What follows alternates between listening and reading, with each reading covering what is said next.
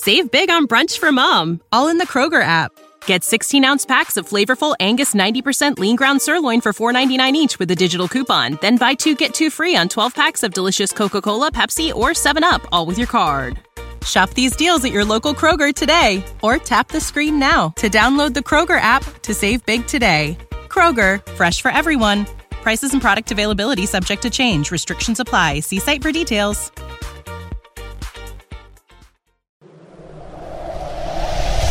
Adjacent. You're listening to the Sports Adjacent Okay, I like that. I just learned something new today. Adjacent. with Jason Lieser and Russell Dorsey on the House of L Network. We're doing everything I dreamed of as an adjacent.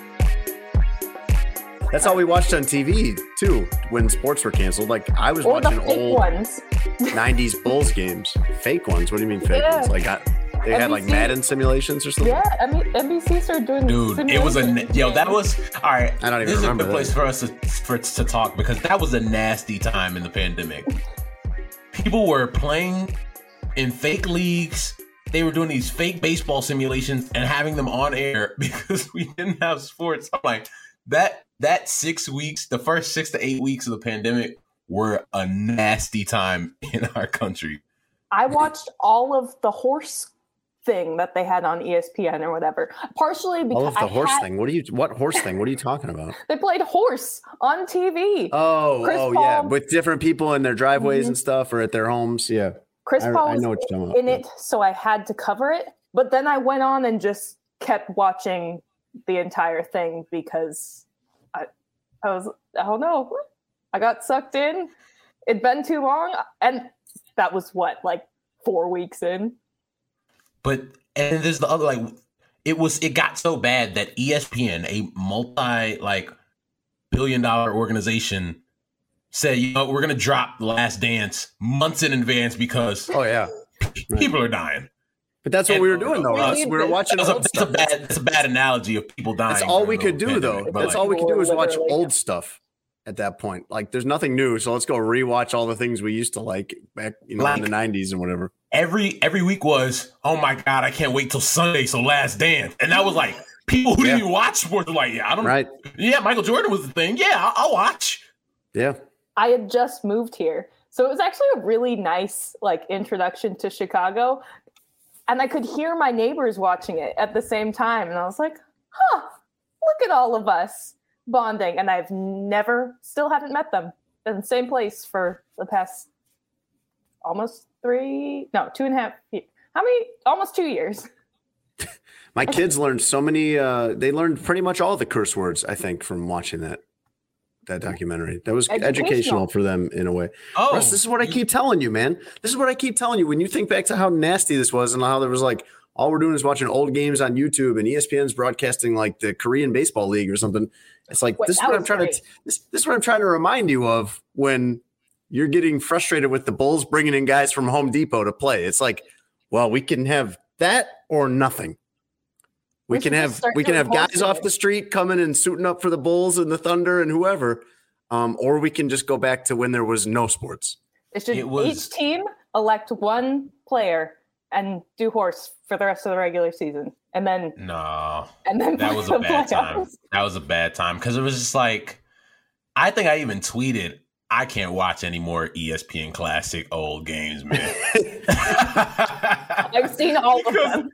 yeah, because Yeah. it, it was it wasn't even like ESPN Classic. It was like ESPN Classic on all eight ESPN channels, Right. Let's throw on the 1998 home run derby now. and on then ESPN you had like News. social justice issues mixed in with all that, and it's bad. Bad time. And 2022 is so great. Um, Yeah. I mean, it's a little better. it is I a mean, little Jay- better.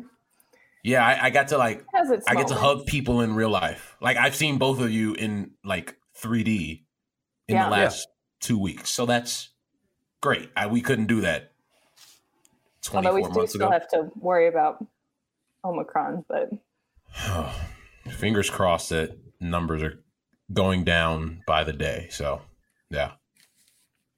This is that's a somber way to start the show. Yeah, Now this that It we're- is. But now that we're here, welcome, It is, but we might as well do it. Yes. Welcome to Sports Adjacent. I'm Russ Dorsey, my guy Jason Lieser, as always, and uh, you recognize the voice that you're hearing, the wonderful Maddie Lee featuring the amber hair. Is that a good? Oh good yeah, yeah. Is a good way to describe it. Um, some would call it a burnt orange, if you will, red. Yeah, that's it's what it's you red. because. I'm like a caveman. Yeah. It, Yeah, um, Jason. Jason. Jason knows his primary colors. That's it. Exactly. Primary hair colors are like brown, red, black, blonde. Is that it? Gray? I think you covered. There's more primary colors than that, bro. Of hair. Of hair. Those are like the main hair colors. Oh yeah, yeah, yeah. And then there's different shades. There's a sandy blonde or a strawberry blonde or whatever. Dirty blonde. There, yeah, sure. Is I'm sure what- people now- love being called that. no, that's what Bronze that's what it's called. or something like that. They're making Yeah. up new ones. They recognize, yeah. I'm sure they recognize Maddie Lee's voice, but they don't recognize her terrible ideas of playing horse to finish the rest of the NBA season. There's an uncharacteristically Bad. bad, Bad. bad, bad, idea by you. I'm- You're I'm usually just full of good ideas. I'm just trying to give everyone a break. We're whittling down the size of rosters already. If we get to that point, we get to that point. Well, We're just on to uh, the big three. Sports adjacent, other than Maddie Lee's idea, is brought to you by BetUS. You can go to betus.com and use promo code SportsAdjacent, all one word, to get a 125% sign up bonus. You can bet on everything right now. You can bet on all the live games. You can bet on this weekend's NFL games. You can bet on the Super Bowl. Uh, you can bet on player props for awards, all kinds of things on there, Russ. Jason, uh, you know how much I hate mornings, right? I you do yes yeah and and by that I think by morning you're defining anything before 2 p.m. right for you. I mean, anything before eleven, yeah. But You've you've texted me before. I've gotten a text from you at like 9 a.m. or 9:30, and I've been like, mm, is it, was this automated or is it still Did I schedule it? last night or what happened? my assistant. By the way, send you it? got to be able to do that. They, how are we this far Agreed. along? Like you can schedule emails, and I do it all the time because it's like I have an e- I'm need to send someone an email at, and uh, I'm I'm sitting there ready to do it at like 11:30 at night. I don't want somebody else getting this email from work for work at 11:30 at night. I'll just schedule it to them. It can go to them during business hours, first thing in the morning. How did they not have that for text yet?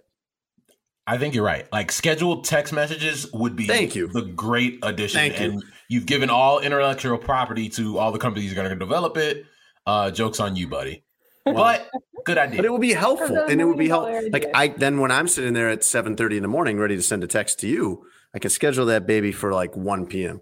Because the crazy thing is, like when Jason texts me, it's six thirty in the morning, seven thirty in the morning, and then I'll Mhm. respond at 10 30, 11 when I wake up.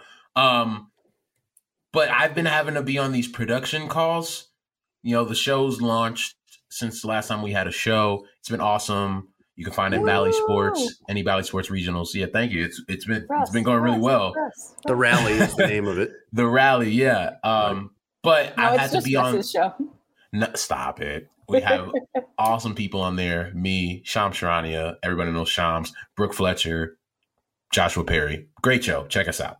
But like, You we on like a Zoom these- call first thing in the morning, or what is this exactly? It's a production meeting, and so And it's how early like in the morning are you are you saying? 9 a.m. Okay, that's pretty early for you because you're Yeah. normally like like average day before this. You're waking up when? Average day 10:30. Yeah, like on a even on a work day, even on a baseball game day, like that. You know, if it's Yeah, maybe it's later on those days, like Yeah. maybe 11 on those days. Yeah. Uh, You've, so like, you've always had jobs where you work at night.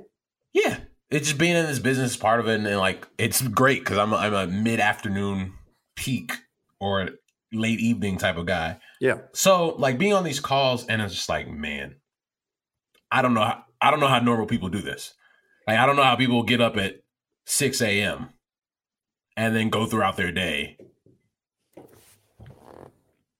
That was it. Like that's that's oh, that's, your whole point. Okay, That's what I wanted to present. yeah, to you. that's Like, what it's- that's what it's I go through every year at training camp, where the Bears practice at like seven a.m. and I got to be up That's at terrible. probably five to be able to get up there and park on time and everything. And you complain about that to any other person in any other line of work, and they're like, um, "Yeah, that's just a Tuesday where I am." Yeah, I've been complaining lately about 8:30 wake up because we also have a morning call not till 10 and I've done this stupid thing where I've started a workout competition thing, kind of uh, inspired by ML at ML Bastian, go Jordan Our guy. Who ran, ran like every day for the past year. Hashtag the streak. So I'm not doing that, but boyfriend and I have not worked out in like three years. We're looking rough. Oh so, Wow. Okay. We're gonna be like three months. You know, No. like three No, uh, years. the- But the just You got very blunt about it. We're looking rough.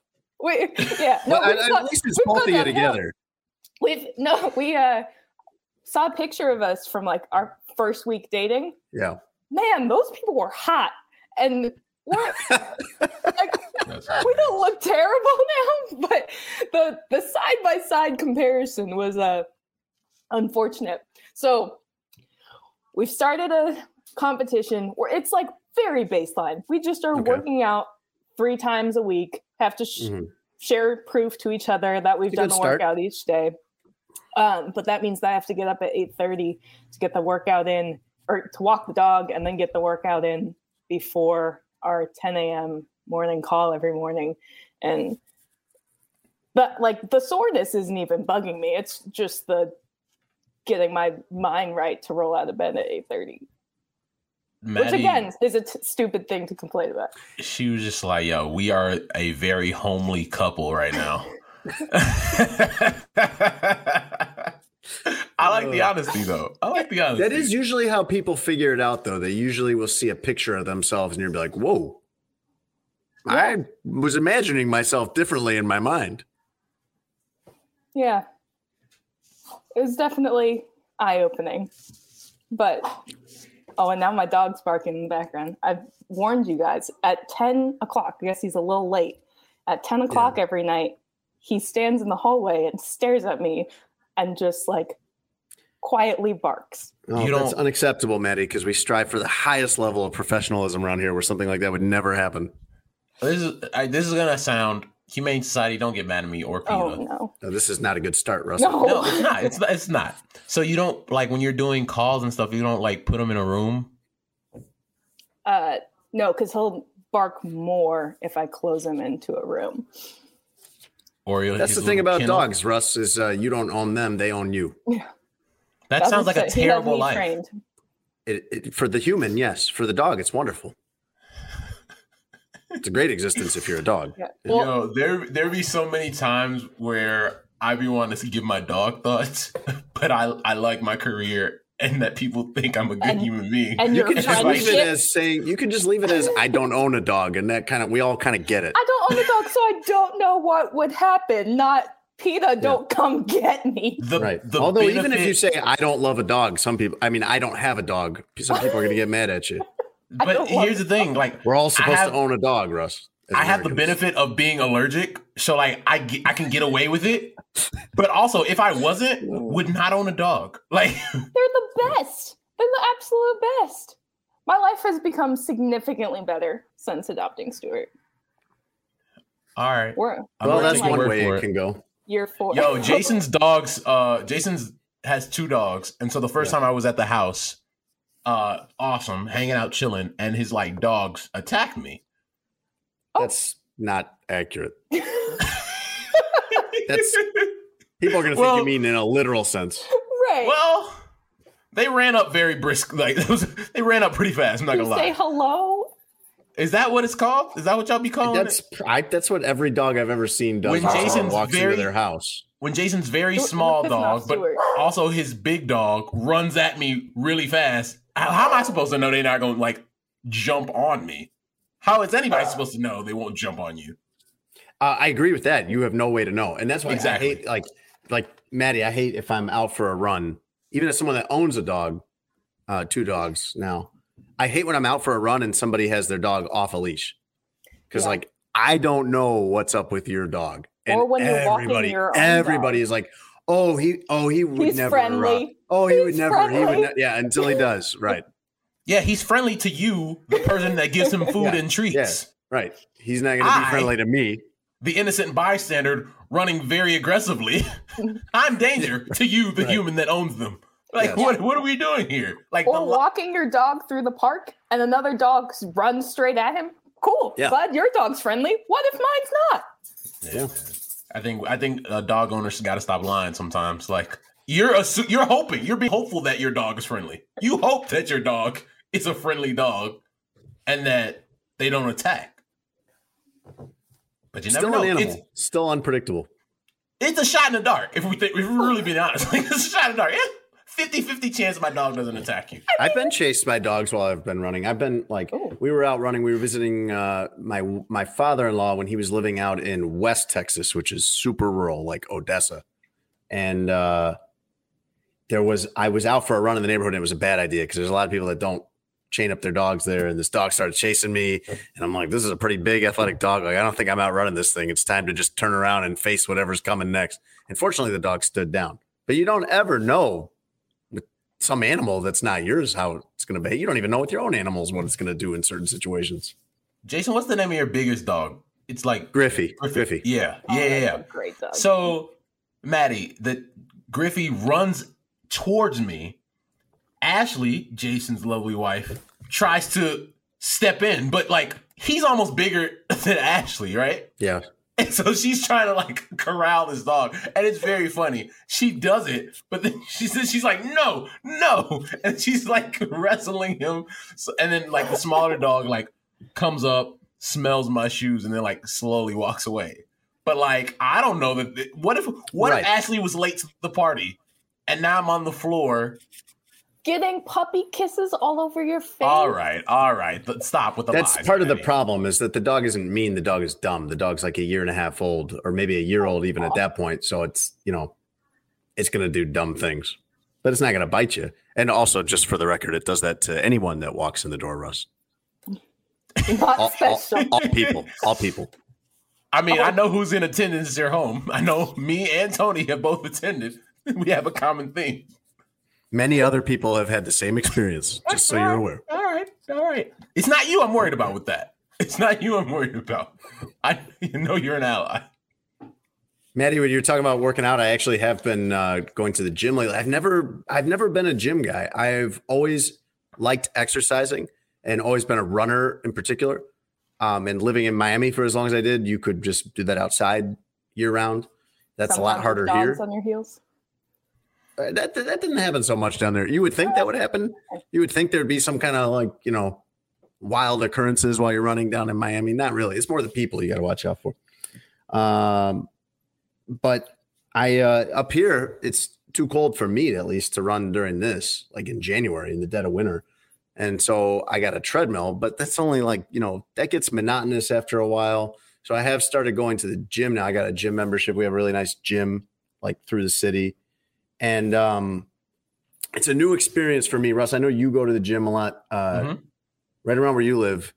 Um, is is this a social experience? Is this supposed to be a social experience? Because it seems like it is for the other people. And I'm going, by the way, like weekdays during the day. So I think the crowd at that point skews a little more retired um, than going at night. So maybe that is a social activity for them. But there seems to be a lot of like friendliness and conversation in the locker room. This is the perfect topic because literally right before we recorded the pod, I just got back as from my attire. Um Okay, just yes. got back from the gym, right? And the crowd that goes, you know, from five o'clock to midnight That'd be like young a lot. professionals. Yeah. yeah, skews a lot younger. Um, the crowd from you know eight a.m. or even earlier than that. You know how you know. No, that's definitely a, a, a, an older group of people that go five, six, seven a.m. Right, but even from like eight a.m. to maybe three o'clock, Hmm. older people, right? A lot of moms, uh, a lot of people who you know work out during their lunch breaks, and then like people, random people like me who I just have time based on my days. Baseball, I don't Right. have to be you know at the ballpark till like three o'clock, so that's a good time for me to go. And it's usually quiet, and I work out at Lifetime. Um, it's quiet between like one o'clock and three. You don't have a ton of people. You can get to a lot of the things. Um, that time at like five, six, seven, eight, it's like even coming from just now, it's like tons of people. It is Yeah. very social to answer your question. Like there are conversations, people are Okay. talking, people are hitting on people. Like it's Oh, really? Wow. Okay. well at Lifetime, yeah, it's kind of the that's- Okay. I was gonna say that was never Isn't my that strongly discouraged at the gym? Does it not matter? Uh, I wouldn't do it. Like that's not my style. Yeah. I, I and I don't. I'm not even for being like super social at the gym. Uh, I you know go lift my weights and then I'm out of there.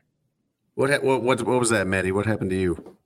Oh, Stuart's barking at me again. But yeah, no, that was my um gym experiences have always been pretty antisocial. Maybe that's just me though. Maybe I have like an off-putting aura when I'm lifting. Or are you in there like with headphones on and stuff? Because how are you supposed to talk to someone with headphones? And now that you Yeah. have noise canceling headphones, it's like somebody could be talking to me and I don't even hear them. Yeah, definitely put headphones in. Head down. No eye contact. Okay. So you're not there to make friends. I'm not particularly either. I'm not opposed to making friends there, but it's not why I went there. Um, but a lot of the, Russell, a lot of the friendliness and conversations seems to happen in the locker room, and there's the nudity in the locker room's a little much for me. I'm sure with There's the a, older just- crowd. There's a lot. Yeah, of, so- it's it goes well beyond just incidental nudity. It's more like, all right, this is our nude time. Yeah, uh, I went the the old gym I worked at. There was a a larger, you know, you know, an older crowd, and they were a fan of of the nudity. Um, just start All right, we feel get to be new. with Great. themselves. start full conversations and Yeah. like I have to focus on what I'm doing and you don't And want where you're wandering looking. eyes. Yeah, I don't Right. want eyes wandering. Like I, I want to keep to myself. I try to, you know, change clothes. It's like I'm Yeah. comfortable with how I look. But at the same time, it's like I'm I I didn't ask. you know. Exactly. Yes. To me, it's like it just so happens that we're both in here changing clothes. I, I'm not here like to do that, like to just hang out in the nude. That's not why I came into the locker room. Like imagine people knew you were Jason Lieser that covered the Bears and it's like, Oh, "Yo, Jason, Ryan Poles, Bears new GM, but now you you got a guy no towel, no draws. Yeah.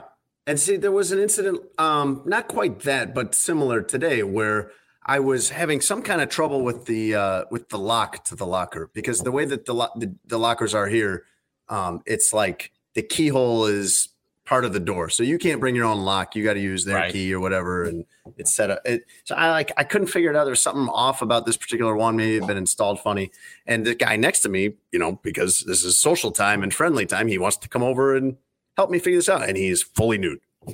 And I'm like, maybe this isn't the best time. Maybe I'll just struggle with this for a while, I think. And he comes over and he's like, here, let me. Ha-. And I'm like, all right, I'm uh, back away. You got it. No, you got it. Yeah, you know, you can have some space. You can figure this out. We're not gonna. One thing we're not gonna do is figure this out together. Uh, and, you know, but then he like, you know, then he wants to like fist bump me afterward, and I'm just like, wait, let's just agree to no physical contact while we're in here. I think that's a No, basic no ground chest rule. bump. No chest bump. You and Oh, random new dude. No, any kind of bump. I don't think in the locker room. I'm I'm glad you got it open. The the locker. The oh, locker. Oh gosh. The locker.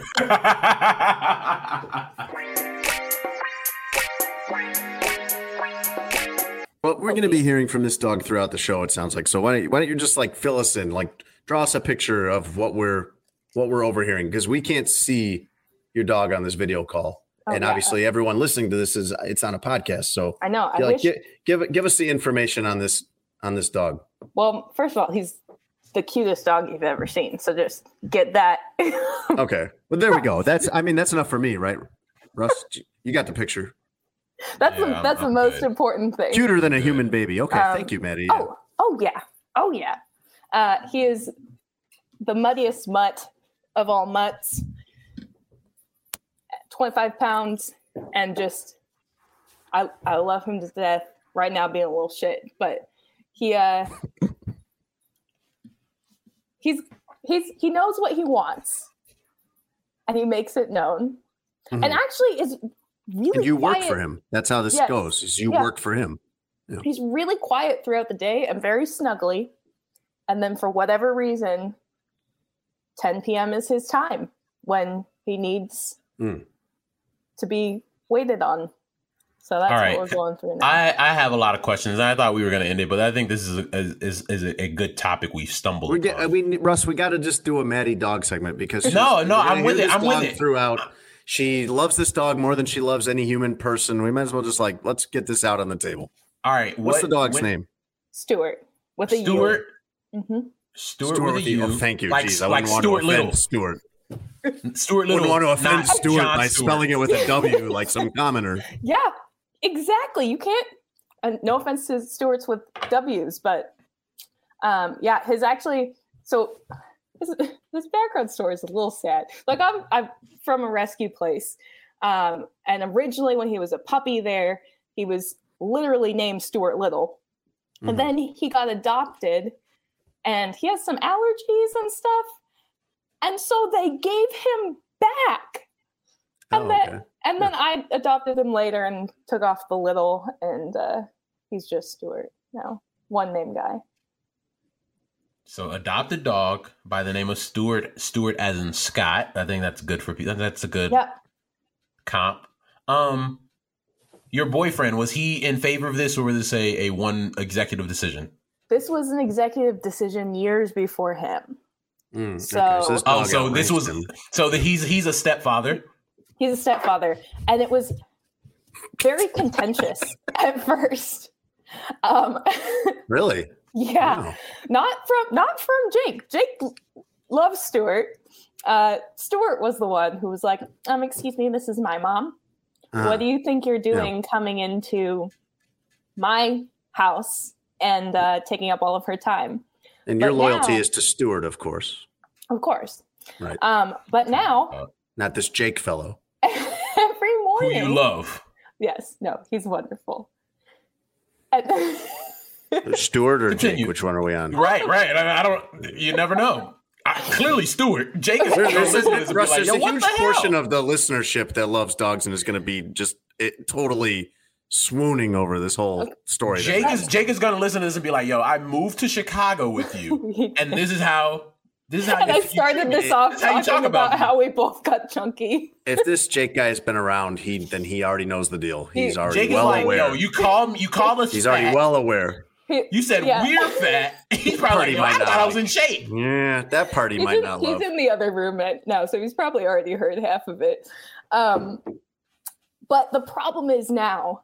So that's how things started. Now, every morning when I get up at 8:30 and drag myself to get dressed to go to the gym, I come back from washing my face, hmm and every single morning, Stuart is now cuddled up with Jake, laying on my pillow, looking at me like, "What? Do you like? Did you did you want your spot back? Like, what is this?"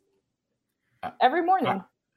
There you All go, right, I- Russ. I- Adorable. I, no, no, no, no, no. We're not letting this just fly. I got follow up questions because I'm a reporter and we ask follow up. All right. Um. So was Jake a dog person prior to your relationship, or did he? Yes. Did, oh yeah, I like dogs.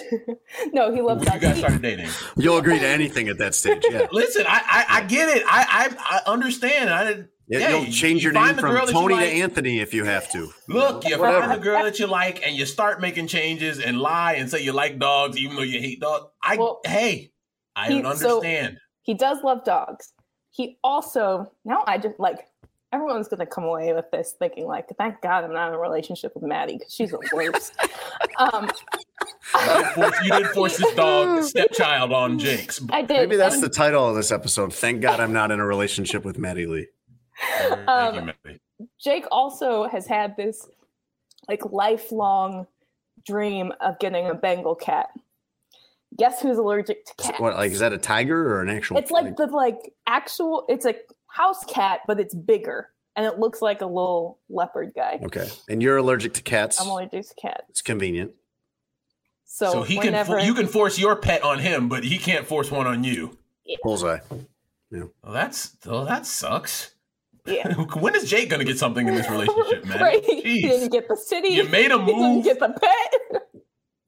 You'd have made a move. You you, you, you you were forced a child on him uh, by pet. I mean pet, not like child, child, but pet child. For baby. Um, and- Russ. okay, Russ. y- y- Yeah. yes or no? You have uh, hmm, just kind of pretended that this dog allergy wasn't a thing at some point or another. You've had to do that Absolutely in a not. uh, in a dating or romantic situation. You've been like, mm, I'm just gonna gut it out on the dog allergy and not say anything tonight. no, have not. Never. Wow. Okay. No, it's like, Yeah, hey, I'm that's allergic to dogs.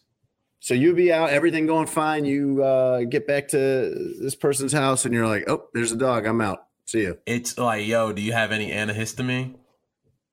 Do you have some Benadryl here? That's me. I, I what? I'm gonna start sneezing and be miserable over here? No, like that's stupid. He's taking Benadryl and passing out within like 10 minutes. Yes, like sitting on somebody's bed that has. Don't get me started. All right, Well, a more dog shouldn't follow-up. be in your bed. Yeah, a dog should be in a dog bed. That's A my. That's should all be in a right, human Maddie. bed. That's my next question. Does he sleep in a doggy bed? He sleeps in his crate uh, for most of the night. Yeah, except when uh, Russ, this is a dog. This dog's doing whatever it wants. This dog Yeah, runs he runs house. the house. Yeah, We have a lot of nicknames for him. Like half of them start with Prince. Hmm. One of them's Prince Dumpy, though, so it like evens out. this is this is my final follow up, and then I'm gonna let Jason jump in here. A lot of people who own dogs allow dogs to like lick them in the mouth. I have a big issue with this. Do you kiss Stuart on the lips and allow him to kiss you on the lips? On, not in the mouth. Yeah, What's the difference, gets- Maddie? Some gets What's in. the difference? Some gets in though. You know it does. Oh, There's oh, a like Stuart's so huge gentle Thank you, and Jason. careful. Thank you, Jason. Thank you, Jason. Please let's let's, No, let's not be Stuart's let's very not proper. do this. It's we know. just a, it's just a quick kiss on the, a quick peck on the lips. Yeah, right. no, right. Stuart will lick my chin from time to time. Nah, I'm not. Now, there's it. some people that they'll kiss the dog in the mouth and they don't. That's what I'm that- that- saying. That, takes care of flossing for the day. Like they're good. Nah, dog. No pun intended. You can't Yeah. let a dog lick you on the on the mouth where you kiss other human beings. One hundred percent agree. You know what? Un- unfortunately, I unfortunately I don't think a lot, most pet owners would agree with you. Probably not, but it's like, how far do you have to take this? Like, I wait, the dog lives in my house for free, and I pay for all the food and For free. medicine and all this stuff. I take this dog out and walk this dog in the middle of uh, January, and like, yeah, I think the dog doesn't go in my bed or lick me in the mouth. I think that's reasonable. I think I'm being reasonable. we have know been what I- telling. Okay. Go ahead. We have been telling Stuart that he needs to start paying rent, so we're training him to be a truffle dog. It haven't haven't gone very far, but once he gets it, I think business is really going to take off. Russ and I just sit here seething when you tell that joke, but the dog people will love it. The dog people will love it. You know what actually bothers me now that we talk about this topic more? I know I've kissed people Oh, who've oh. allowed a dog to Yeah, lick them in the mouth, and So it it's makes like you've very kissed the sad. dog. Yeah. right? And as In a much as oh my god, You know, I think you just have to just face your fear, no, Maddie. let a dog kiss you on the face, No. and then No, Yeah, Maddie, that's the, that's the worst idea you've ever had. face your fear. at Worse than worse than horse. Face Yes. This is way worse. I'll take horse over this. Jeez. You just I- said let a dog lick me in the mouth. and then it won't be as bad as you thought. And Maddie, then that's- never Maddie, Maddie. Think about Gosh, you brought all your bad ideas to Russ. Here's some advice if you don't like being cold: sleep outside for a night. See how it goes. might as well. I might enjoy Yeah, that fa- one better. Face You your know fear, why? buddy. Face your fear. At the end, at the end of it, dog wouldn't have licked me in the mouth.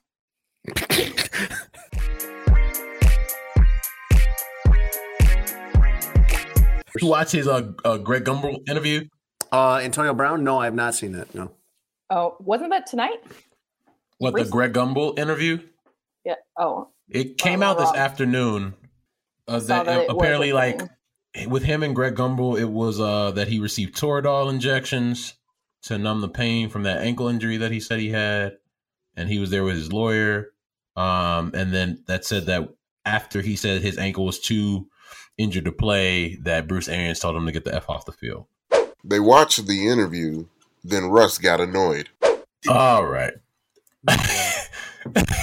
Even his, even him and his lawyer's version of what the Bucs are saying is different. He's like, they want me to go to the crazy house, and the Bucs are like, and even the lawyer's like, the Bucs said they'd let him stay on the roster and stay part of the organization, uh, and still pay him as long as he'd get counseling. Like that's a little different. I mean, I imagine it was like, hey, get say you we're gonna gonna get you help.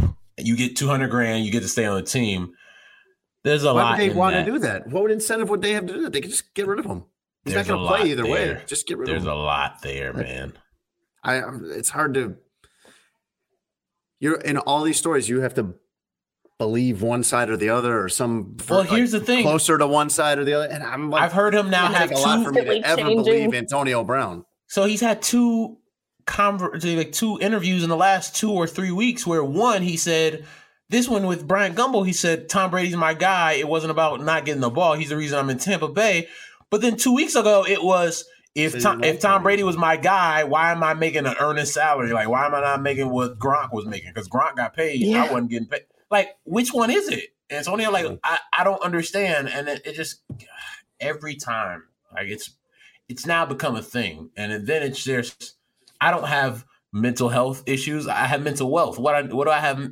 Oh, it's like come on, dog. I'm good, He keeps having problems everywhere he goes. I mean, right? Like I I'm like cool. You want to go out on this press run to tell people how terrible the Bucs are. At the same time, it's just like the story's not lining up, right? If if if you had surgery on the ankle, that's one thing, right? You say they they're giving you Toradol injections in this interview with Brian Gumbel. That's something else. Like, hey, they were giving me Toradol so I could play on this ankle that was that was really damaged, so I wouldn't feel any of that pain. It got to the point where I can't play on this anymore, and you say Bruce Arians told you to get off the field. Like, it's a lot of hey, I say this, they say that but stories aren't lining up, man. Like, and and I don't know how you resolve it. Somebody is gonna have to go to court or the league or Yeah. the ML, uh, the, uh, Both. uh, yeah, NFLPA will have to step in. Like it, it's just getting to a weird place now. yeah, it is. And he's at this point, he's 33 years old. And I mean, who would give him another chance at this? I, who would say that this is worth it after all these places have seen that it isn't? And I, I don't know so much that he even really loves playing. He seems a lot happier outside of football than when he's in football. And he's got enough money that he can just enjoy his life without playing again. To be fair, though, I've counted out a comeback before, and it just keeps happening. So Yeah, I thought after uh after New England, I'm like, Yeah. all right, dude. Yeah. And but then here come the Bucs. Um, and so I I would imagine that next year he's on a roster because people don't. Mm. You you say that, but there's a team that's gonna be need a wide receiver, and if he's healthy and you can get him on your roster, I know there's a team out there.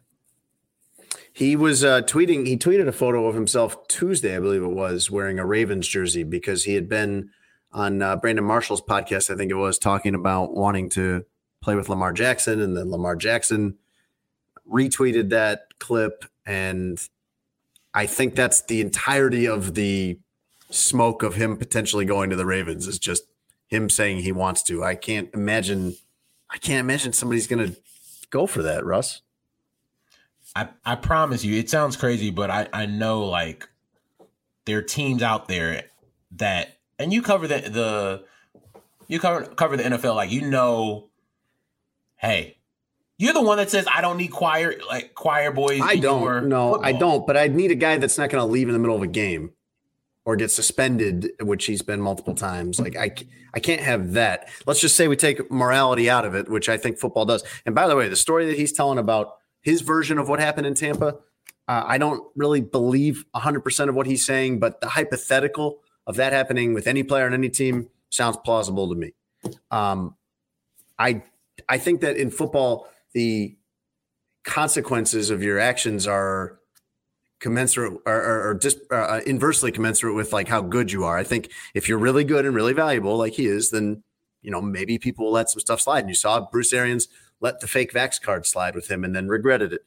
I just I think at this point it's too many problems, too many times. This is all everything with him. Russ is in like the last four years. all his big blowups with Steelers, the Raiders, the Patriots. I guess it wasn't really so much of a thing with the Patriots as just some other stuff came to light and they were ready to move on. Um, now the Buccaneers, like this has all been really recent with him, and he shows. I, there is no sign. Do you get any indication from him, Maddie? Do you get any indication from him whatsoever that he would change his behavior? That he would suddenly just do things differently if he did get another opportunity? No, and that's. I mean, I feel like his press tour is proving that just as much as anything. Right? There seems to be no remorse. But if what he's saying is true, also that's messed up like and like you said it's very believable um, i just don't i just don't know what to believe in this story and the bucs have changed their story as well so i'm Yeah. just gonna sit back and wait for like maybe a year Re- revisit this Just wait, wait through- maybe wait 20 years. Wait till everyone's book comes out about it. Wait till Antonio Brown's memoirs and Bruce Arians' memoirs. and then Just have a definitive answer on uh, who did what and whose fault it is. This is my thing, Jason. Like, one, oh, by the way, Lamar Jackson and Antonio Brown, both Miami area guys, so that's the connection there. Correct. But um, your point about him getting another job, this is a guy that's now been on how many rosters over the last three years? Four? Uh, yeah, Raiders, New England, Steelers, and Tampa. Four teams in the last three seasons. Been a problem in all all of those stops. Mhm. Had issues in all those stops. Been a bad teammate in Pittsburgh prior to what people believed was the hit that led to a lot of these issues.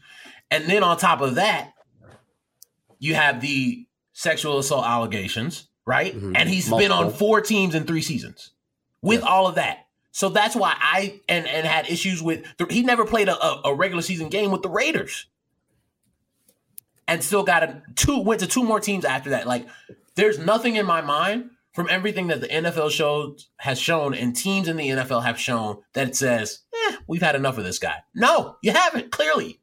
Because all of that stuff that we talked about led him to be on four different teams in the last four years. There's nothing that that would lead me to believe that he's not going to be on a, on a fifth next season. But he's 33 or 34 at this point, so his value is decreasing. It's on the downside. And all of these things he's done, like compare this, for example, with Josh Gordon's situation, where Josh Gordon has been struggling with something and struggling with something and struggling with something and getting help and just continuing to battle through it. And it's it's clearly something he's not choosing necessarily. He does not have control over whatever um, substances are are holding him back. Josh Gordon is a guy that teams want to give another chance to. Antonio Brown comes in and starts causing trouble in your place, in your locker room, with for your team. Like that, you are inviting a problem into your locker room when you pay when you sign Antonio Brown. The Bucs were a Super Bowl contender and brought him in. And they're That's- going for. you- I mean, to your point, You know what I'm saying? They they had they they brought him in and they said zero tolerance. They brought him in, I believe, with the eight game suspension. Was it coming into the season? I think. Yeah. brought him in with that. Said zero tolerance. A year later, maybe less, they have. Or I guess about a year later, they have a major issue where he gets. It's bad enough that he gets suspended, and that's the crime in football. The crime is not being a bad guy. The crime is anything that hurts that makes it so you can't play. That's what upsets a football team. They can they can look the other way on tons of stuff that you maybe don't want to look the other way on in real life. But it's once you once you can't play, then there's a big problem. Once you're not on the field, and you're right though. To your point, even after all that, even after a deliberately deceitful action by him to circumvent the rules, brought him back from that. And yeah, had it not been for this incident against the Jets, would would have been playing last week. So that's you know that I just I think that the people are willing to do the mental gymnastics to make it so that they don't feel bad about signing him, and I think another team will do the same. I don't want to, Maddie, I don't want to be in a position where we're trying. I, I hate that we are often in this position, it seems like lately, where we're trying to ascertain whether someone has mental health issues, whether someone, like in his case, who is not saying that, but has all the appearances of something's not right, or in Ben Simmons' case, where he's saying it and there's a lot of skepticism. I, I hate being in that position in the first place. So I don't want to try to guess as a non-professional and as someone that is not been able to sit down and talk with Antonio Brown or anything like that, whether he has mental health issues. But I I'm worried about him in general, and it seems like there's something not right there. Like he is headed and has been headed down a bad path. I mean, what do you what do you do with that if you care about the person? That's a that's such a that's like such a life question, right? Um Yeah. I don't I don't know. And it's a you're right, it's a really weird place for us as journalists to be in where you want to be compassionate, but if he's saying he doesn't have mental health issues, then where do you go from there? Because you, I mean, he he knows what's going on in his mind better than anyone, but also maybe he's in denial, or maybe I'm just putting that on him, right? Like it's such a hard thing to parse out for even us who are thousands of feet away. Yeah. And so for his teammates, who a bunch of them came out and said, Hey, he's got a lot of stuff going on. We really hope the best for him. And are, as he's now put it, he's kind of characterized that as them feeding it into the Bucs narrative that there's mental health issues. So he sees that as a strike, like them going up against him while He, he probably feels like him saying he has mental health issues is some kind of admission that this is his fault. right. And him denying that he has mental health issues is continuing to say, no, no, no, this isn't me. This isn't some issue with me, even if it is mental health. It's not me. This and is I'm something the Bucs are his doing. teammates are trying to be just compassionate and are worried about him. Maybe not. I mean, maybe we don't know something about their relationship, but it seems like they're genuinely trying to reach out and hoping for the best. But then it comes off as adversarial to, uh, I don't know. That's what If I've you- landed on. I have no idea what the right thing to do is, especially as someone close to the situation. It's it's gotten eh, much much more complicated. It keeps getting increasingly complicated. I feel like we weren't at this point maybe a year ago. We were we seemed to be arriving in a place where like especially with, just within the sports world. I don't want to speak to society at large because uh, my life is so myopic in just like the world of professional sports. We were getting to a good place on this mental health on the mental health issues. We were getting to a good place within sports of being understanding about this, wanting to help with this, and now a year later we're at this place where you're starting to be skeptical about whether someone's exploiting that as a loophole or whether somebody is denying that because it helps their their public case that they're trying to make against their team. Russ, you you're uh, you're both. You're a compassionate person, but you're also Mhm. competitive. You're you understand how cutthroat sports are, and I think that if you were a general manager of any team in any sport, you would be kind of one of the you would be like winning trumps all pretty much. Um, that's basically the job. So if you're a team, you're te- you're you're pointing out and very correctly that Anto- Antonio Brown still has something to offer. If you're a team and you feel like that's just that's what you need, like that's what puts you over the top. And I don't know which team Yeah. that'd be. Maybe maybe the Bills or somebody eh, somebody that's like we're really really good. Put getting him puts us over the top. Do you take that chance going into next season? I just there's too many instances of teams saying yes. Like, are we willing to put up with this if it means we're going to win a Super Bowl? Look at last. Imagining a best case scenario where Antonio Brown comes in and doesn't find you're the one that can fix him. He he comes in, doesn't cause any of these problems, and just produces. I think there are 20 plus teams in the NFL that would say yes, we're we're going to take Antonio Brown. But I think if you say yes, you can't go in expecting to quote unquote fix him. You have to say yes and know everything that could come along with that yes. I think most do, which uh, that probably makes it even nastier that they're willing to put up with that. Sick of being upsold at gyms? My guy, you're currently a base member. For $90 more, I can upgrade you to our Shred membership. For 130 more, you'll be a Swole member. And for just $300 more, you'll reach Sweat Platinum. At Planet Fitness, you'll get energy without the upsell. Never pushy, always free fitness training and equipment for every workout. It's fitness that fits your budget. Join Planet Fitness for just $1 down and $10 a month. Cancel anytime. Deal ends Friday, May 10th. See Home Club for details. Maddie, we do a little segment around here that you might have heard of called Football Roundup. I say that as though it's very famous and well known to everyone. And in fact, you probably don't know that we do that, and that's fine. Football Roundup is brought to you by BetUS. You can go to betus.com and use promo code SportsAdjacent, all one word, for a 125% sign up bonus. Start your account with $100. They'll kick you an extra 25 to make your first bet. Two games this weekend, Russ. That's all it is. Maddie, Yeah, gotta- we're- we're down the. Maddie, let's hear you pick these. It's Chiefs minus seven and a half against the Bengals and Rams minus three and a half versus the 49ers. You going with the favorites or what? Oh, um, I like an underdog, but I get, I get the points, right? You get the points, yeah. If you want the underdog, you can get the points. That's how gambling works, yes. Thank you very much. Mhm. I'm actually a very bad gambler. For the amount that I write about sports, Hmm. All right, we'll let Russ pick these then.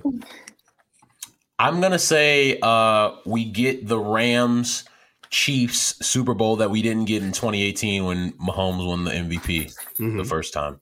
I I'm think so too, and I think one. they both cover. I would think they would both cover. I would think that the Chiefs will not have too hard of a time with the Bengals, but you never know.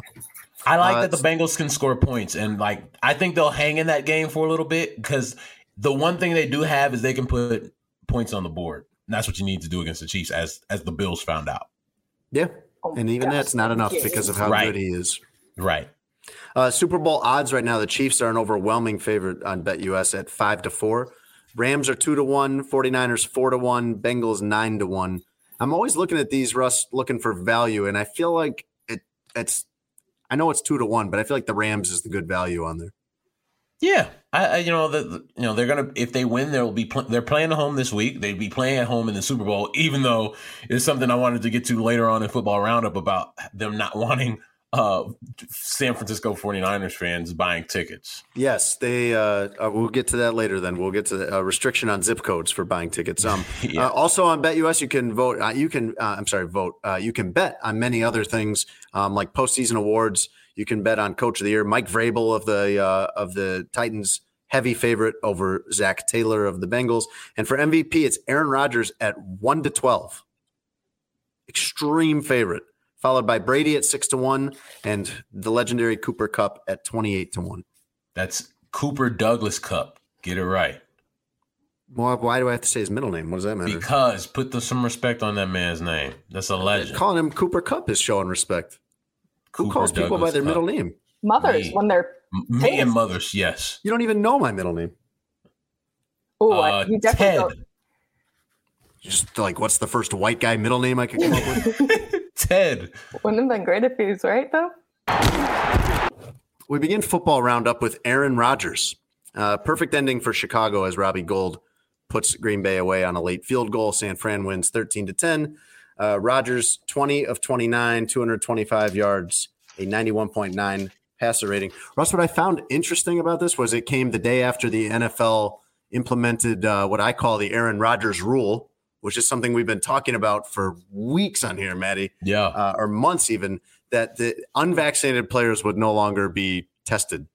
And interesting that that comes when you only have eight teams left and Aaron Rodgers is the quarterback for one of them and his 90 day testing exemption ends shortly before the Super Bowl. There can't be a connection. No, that's just happenstance for sure. They put this rule in for you and then you go and uh, and blow it. crap crap the bed at home. What do you think's next for him, Russ? If he uh, like he seems unhappy in Green Bay, he was threatening to leave last year. It seems like if they are not going to keep Davante Adams one way or another, then he's definitely out. Can he do what Brady did and go find one of these teams that's decent, that's like a 500-ish team, but doesn't have a quarterback? And can he like is that a path for him? I it everything feels like this is ending, right? Like Yeah, definitely. if there's anybody that loses here, it's Davante Adams because the Packers can franchise tag him, even though he wants to be tied at the hip with Aaron Rodgers. And why wouldn't you if that's your guy? But yeah, I don't see this. No, being able to them being able to mend this, and it's a situation where he- the Packers need Aaron Rodgers more than Aaron Rodgers needs the Packers. If we're just going to talk about football, right? So, like, if he leaves, they're in rebuild mode. because I saw a lot. I didn't see a lot from Jordan Love. Right? There's nothing that l- leads me to believe that Jordan Love is Patrick Mahomes. Yeah. So you had 16 years with Brett Favre as your quarterback. Then you had another 16 with Aaron Rodgers as your quarterback, and now you got to go into this next 16.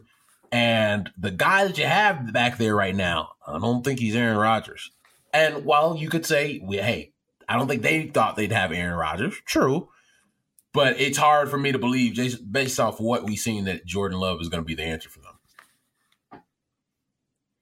Well, where do where? But what about Rodgers in particular? Um, like I wrote down ten teams that I think are in that range, in that category of okay Mhm. as is, but could use a quarterback. And one of the teams I put in there, by the way, is the Titans, which I know were the number one seed in the AFC, but I feel like they meet the criteria uh, of a team that is like a quarterback away. Because as much as they paid Ryan Tannehill, and as much as his statistics were good for a couple of those seasons, I, I that's like that's like a slightly better Kirk Cousins to me. I don't think that's a game changer. Where do you No, the- where do you where could you see Rodgers going where he could have that that Brady success and and then again like what comes with that is just like what you see in basketball, Russ, where when you have the Heat or the Warriors when they have th- or Cleveland even when they have things going, they're able to get these uh you know pretty accomplished, pretty good veterans to come in and play cheap to chase a ring. Yeah, like I, I would. Well, the one place I would have said last offseason would be the 49ers, which was the team he grew up rooting for, California guy. But they went and drafted Trey Lance, who apparently is the heir apparent to Jimmy Garoppolo after this season. So that's probably out. You look at a place like Philadelphia, right? That's a quarterback away, and it doesn't it doesn't seem like Jalen Hurts is going to be the answer there. Um, that's another place. And hey, let's say this, there's this rumor that Tom Brady might not come back, like Tampa right? You can Just swap take out that one, spot. Swap out one old ass quarterback and slide in another one, and, and boom, now you're just back, right back Super Bowl contingent. So like it had, I think as a he's a California guy, so somewhere warm. I don't think he, you know, just like Tom, you leave New England. Great place Aaron for old Rodgers- people. Yeah, look, you you go somewhere warm. So I would say a a a warm weather climate is probably in his future. Or a dome. I could see him wanting to play in a dome like Indianapolis or something like that. When you brought up Indy, Indy wouldn't be bad. When you brought up Tampa, I was kind of thinking it made me think back to when uh, LeBron James had left the Heat and Kevin Durant was a free agent, and the Heat were one of the five or six teams that got a meeting with him up in the Hamptons. And I remember thinking, like, he's not going to go to the Heat. Like, as good as what their pitch might be, he's not going to be like, yeah, I'll just go do what LeBron did. Which is why I couldn't. I, and I know that's silly, but maybe there's some validity to that. Like I couldn't see Rodgers being like, "Oh, let me just take Brady's spot," or or even like Minnesota could be a spot for him. But like that's what Favre did. I don't know. I mean, do you think there's anything to that, or am I just uh, like over dramatizing things? No, I, I just I think he's got there's one, there's not a lot of teams that can afford him, right?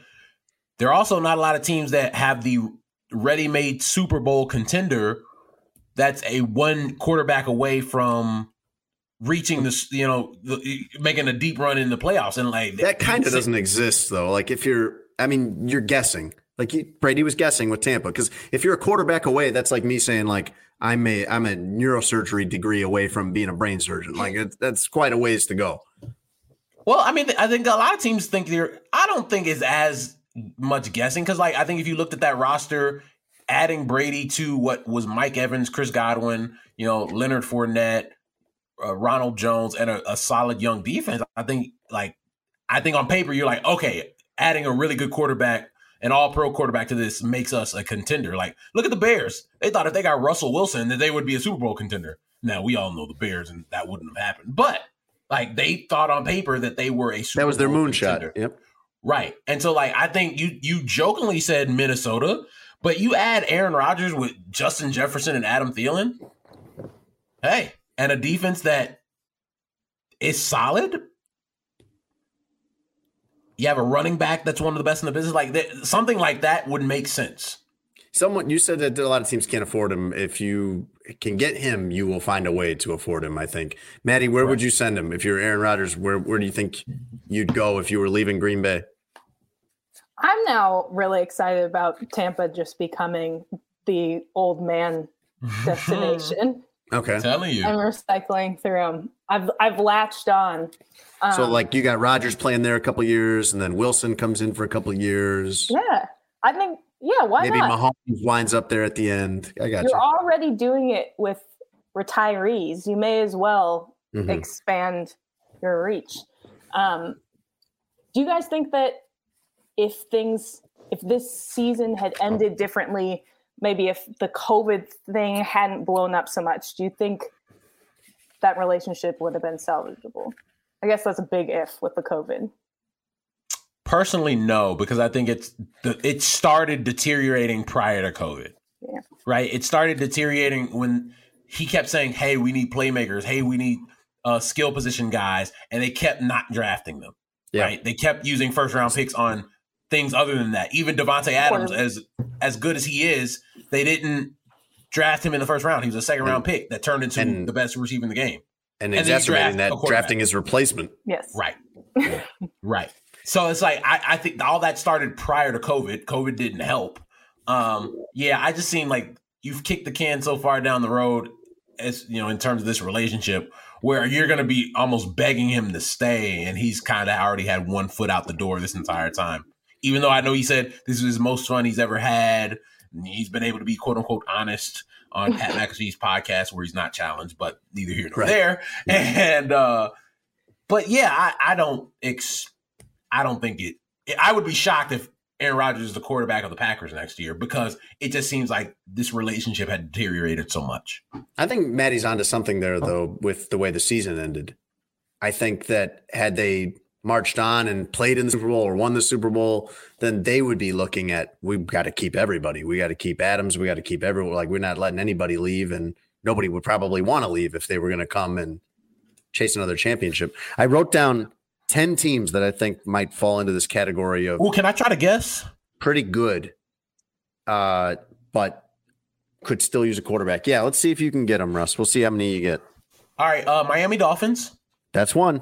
Ding. P- Pittsburgh Steelers, Yep. um Vikings. Yep. So that's 3. This is just Seattle. roster wise. This isn't money wise. okay. Um Indy. Yep. So that's 4. Um You know what? 49ers anyway. That one's in there. They don't That's have a five. quarterback. Nobody thinks they have a quarterback. Good for them being in the NFC title game, doing it the Bears way with everything but the quarterback. Everything but the I'm with you. Congrats. Like it very rarely works. You've done it. All right. Um Tennessee. Got him. Yep. So that's 6. That's. I think that one's just me. I don't think anybody's talking about that. But I could see Russ. Like I could see a scenario. I think where, people in Tennessee, Tennessee fans are like, "Hey, let's just kind of get this quarterback thing right." I think it works. I think it might work for Green Bay too, though. I think maybe you trade them, maybe you swap them straight up because while and then both and in which case both sides are upgrading because I think Ryan Tannehill is going to be you know as much as he's got severe limitations, Better it's a lot than Jordan different than Love. going to Jordan Love next year. And Tennessee gets a guy that puts them over the top probably. You got uh you got six out of my ten here. All right. Um, the Cleveland Browns. Nailed it. Okay, seven. Great defense. Yeah, and they have you have running backs. Um, now this is where it gets tough. That's where What, what, what's uh what's Scampy saying back? What's your dog's name again? oh my god, Stewart. Stewart. Did he say Raiders? Yeah, that's one of them. Yeah, you sure did. Well, wait a wait a wait a wait a wait a minute. Um, Derek Carr, Derek Carr was really good this year. I would take Aaron Rodgers over Derek Carr. Oh yeah, but they I don't like. Plus, I think team Rodgers. Won. I would this- bet. That's one thing I'd bet you on is that Rodgers plays Roger wherever he goes. It's a dome. I bet he goes somewhere where he's playing half his games in a dome.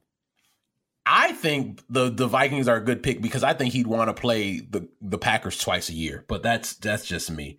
He's Um, probably pretty vindictive. Yeah. Do you want to hear the other two? Oh, the Washington football team. I did not have them on. No, I can't imagine anybody wants to go there. Well, I I, just I uh, would picture everyone just being like, "Yeah, there's 31 other teams. No thanks." uh, I'll let you finish out the list. Uh, the Saints and the Broncos would be my other two. So I got Titans, Raiders, Steelers, Colts, Dolphins, Browns, Broncos, 49ers, Saints, and Vikings would all be places, would all be teams that if they got Aaron Rodgers, that would put them where they want to be, probably. The only team I'd say has no shot is with today's news the Saints because I don't think he's going there with no shot. That's true too. Yes, that's true too. But like Aaron Rodgers, as good as he is, if he goes to the Giants, it's not that doesn't do it. Like he will just he can't. He's not good enough to lift a team like that. He's got to do what Brady did, where he goes to a team that's got a lot of other things in place, and and really would just need that. Add water, win Super Bowl. Uh, let's talk about wide receivers. I have Okay. some wide receiver names I want to throw you. Some I'm going to give you three guys that are playing this weekend, and I want you to tell me if any of these would be the number one receiver on the Bears. Maddie, you can play two. Uh, Tyler Boyd of the Bengals is he the number one receiver if he's on the Bears? The only reason I say no is because I think him and Darnell Mooney play the same position. You hate Darnell Mooney. You'd have you'd cut No, Darnell no, Mooney no, to make room no, for Tyler Boyd. No, that's see, I don't want that my, my tweets about him dropping passes to be misconstrued. I think he's very talented. I just think they've portrayed him as a number one receiver, and he, he he's he's like a really good slot receiver. You tweet that like three times every game, though. He Oh. drops a lot of Uh, passes. you're regularly scheduled. I'm sorry. Yes, it's scheduled, but he he's just saves them in his drafts. Yeah. I think he's a really good receiver. I just don't think they portrayed him as the heir apparent to Allen Robinson, and he's not. Now, like I'm not He saying- had a I'm not- thousand yards because they force fed him. My question is not uh, are his numbers better than Darnell Mooney's because Darnell, now, Darnell Mooney had a thousand yards this season. My question is if he's on this roster, does he become the number one receiver? Maddie, yes or no? Tyler Boyd. I'm gonna go yes. I'm All gonna right. also go yes. Oh, you went after all that. You came around to yes. After all your, I don't want to hurt Darnell I think- Mooney's 'cause I think Darnell- any I more think- than I already have. I think Yes. Darnell Mooney's Darnell Mooney's ceiling is probably really good Tyler Boyd. about- I'm sorry. How about Chiefs receiver Byron Pringle? Is he the number one receiver if he's on the Bears? No. Maddie. I'm also going no. Okay, and from the Rams, Van Jefferson, number one receiver if he's on the really Bears. good receiver. Uh, I'm thinking think yes him- on that one. but if him and Dar, what if they're the same? What does that mean? Does that mean yes? If they're the same receiver? One Uh, A, one B. we'll go. You know, push goes to Darnell Mooney in this case. So we say All right, I'll say no. Then I think Darnell Mooney. If if they think they're the same skill set, I'm gonna go push and say Darnell Mooney. Van Jefferson, Maddie, best receiver Yep, on the team if he's on the Bears. Tiebreaker. I'm siding with Jason on this one. You're saying yes. Okay. What what these three guys have in common, Russ, is they're all the third best receiver on their own team. That was my whole point in this thing. Man. I knew you had an angle Everything's that. Jeez, man. That's you look at the Rams, like, yeah, and this is with uh uh why am I blanking on the guy's name that's hurt? Um, Woods. Yeah, Robert Woods out. With with Robert Woods out, they this is what good wide receivers look like. This is what outfitting your quarterback with the right weapons looks like when you got Kupp, Jefferson. Uh, I'm drawing a blank on another guy's name. Uh, Odell Beckham. There you go. I want to ask you this question because people thought Odell Beckham was done and garbage, and it was his fault in Cleveland. Yeah. Turns out he was still really good. Yeah. Well, even after he moved, there were What was the question? everyone was like, "He Well, I didn't didn't get get to in it. immediately." What's Right. see? Clearly, it's his fault. Right? Clearly, he sucks. Yeah. No, like, I, oh, I just sorry, he's had two days. Like, yeah. Well, you do see that most of the time, though, when there's some kind of split like that. It's like, okay, well, then that guy never turns out to be anything again. But Odell Beckham has had he, he's he's not that old for one. I can't remember what his actual is. He like thirty? Um, yeah, I think he might just have just turned thirty. And he's still been really good when you've seen him on the field. And so if he's healthy, and he's in a good offense. You saw how bad Cleveland's offense was. I mean, it's kind of like the Bears with Allen Robinson. Uh, you know, it's not apples to apples, but it's like who would have looked good in that offense? I mean, somebody's going to get the catches. Darnell Mooney ended up getting the catches and the yards, but like everybody's numbers are going to be down when your offense is bad, Russ. Odell Beckham just turned twenty nine. My question for you, sir, is Yes. Bears need a number one receiver. Odell Beckham Jr. is a free agent. You pair Odell Beckham Jr. and Darnell Mooney. What say you, sir? I, I would, of course, be in favor of that. I think that with the Bears next season, it's not going to be so much about wins. I think everyone's going to go into it knowing this is not going to be a year where they compete. But even that being said, you have to put all the pieces around Justin Fields. You cannot go cheap on that side of the ball. You cannot, you know, quote unquote, tank on that side of the ball. He needs the pieces to be able to move along. So you do have to work on that offensive line, and you do sign a big receiver like that, or you end up bringing Allen Robinson back if you have to. If you can't get somebody like like if you could get Adams or you could get Beckham, you 100% do that, even in a tank season, because Justin Fields needs those guys around him. It's less exciting, but Mike Williams from the Chargers. Yeah. Yes. I, Darnell Mooney is a really good player, and it was and like Ryan Pace deserves a lot of credit for drafting him in the Agreed. fifth round. He was like late fifth round too, out of a small school. Great player, like great draft pick. Not a number one receiver. You're gonna you you. It's like some of these NBA. It's like the Bulls were for so many years with um with Zach LaVine. Like he can't be. He can't probably can't be your number one. You got to have somebody over top of him. Um, but he's but he'd be a good two. All right, let's do some more Bears. Tony, pull the pin on uh, everything's fine.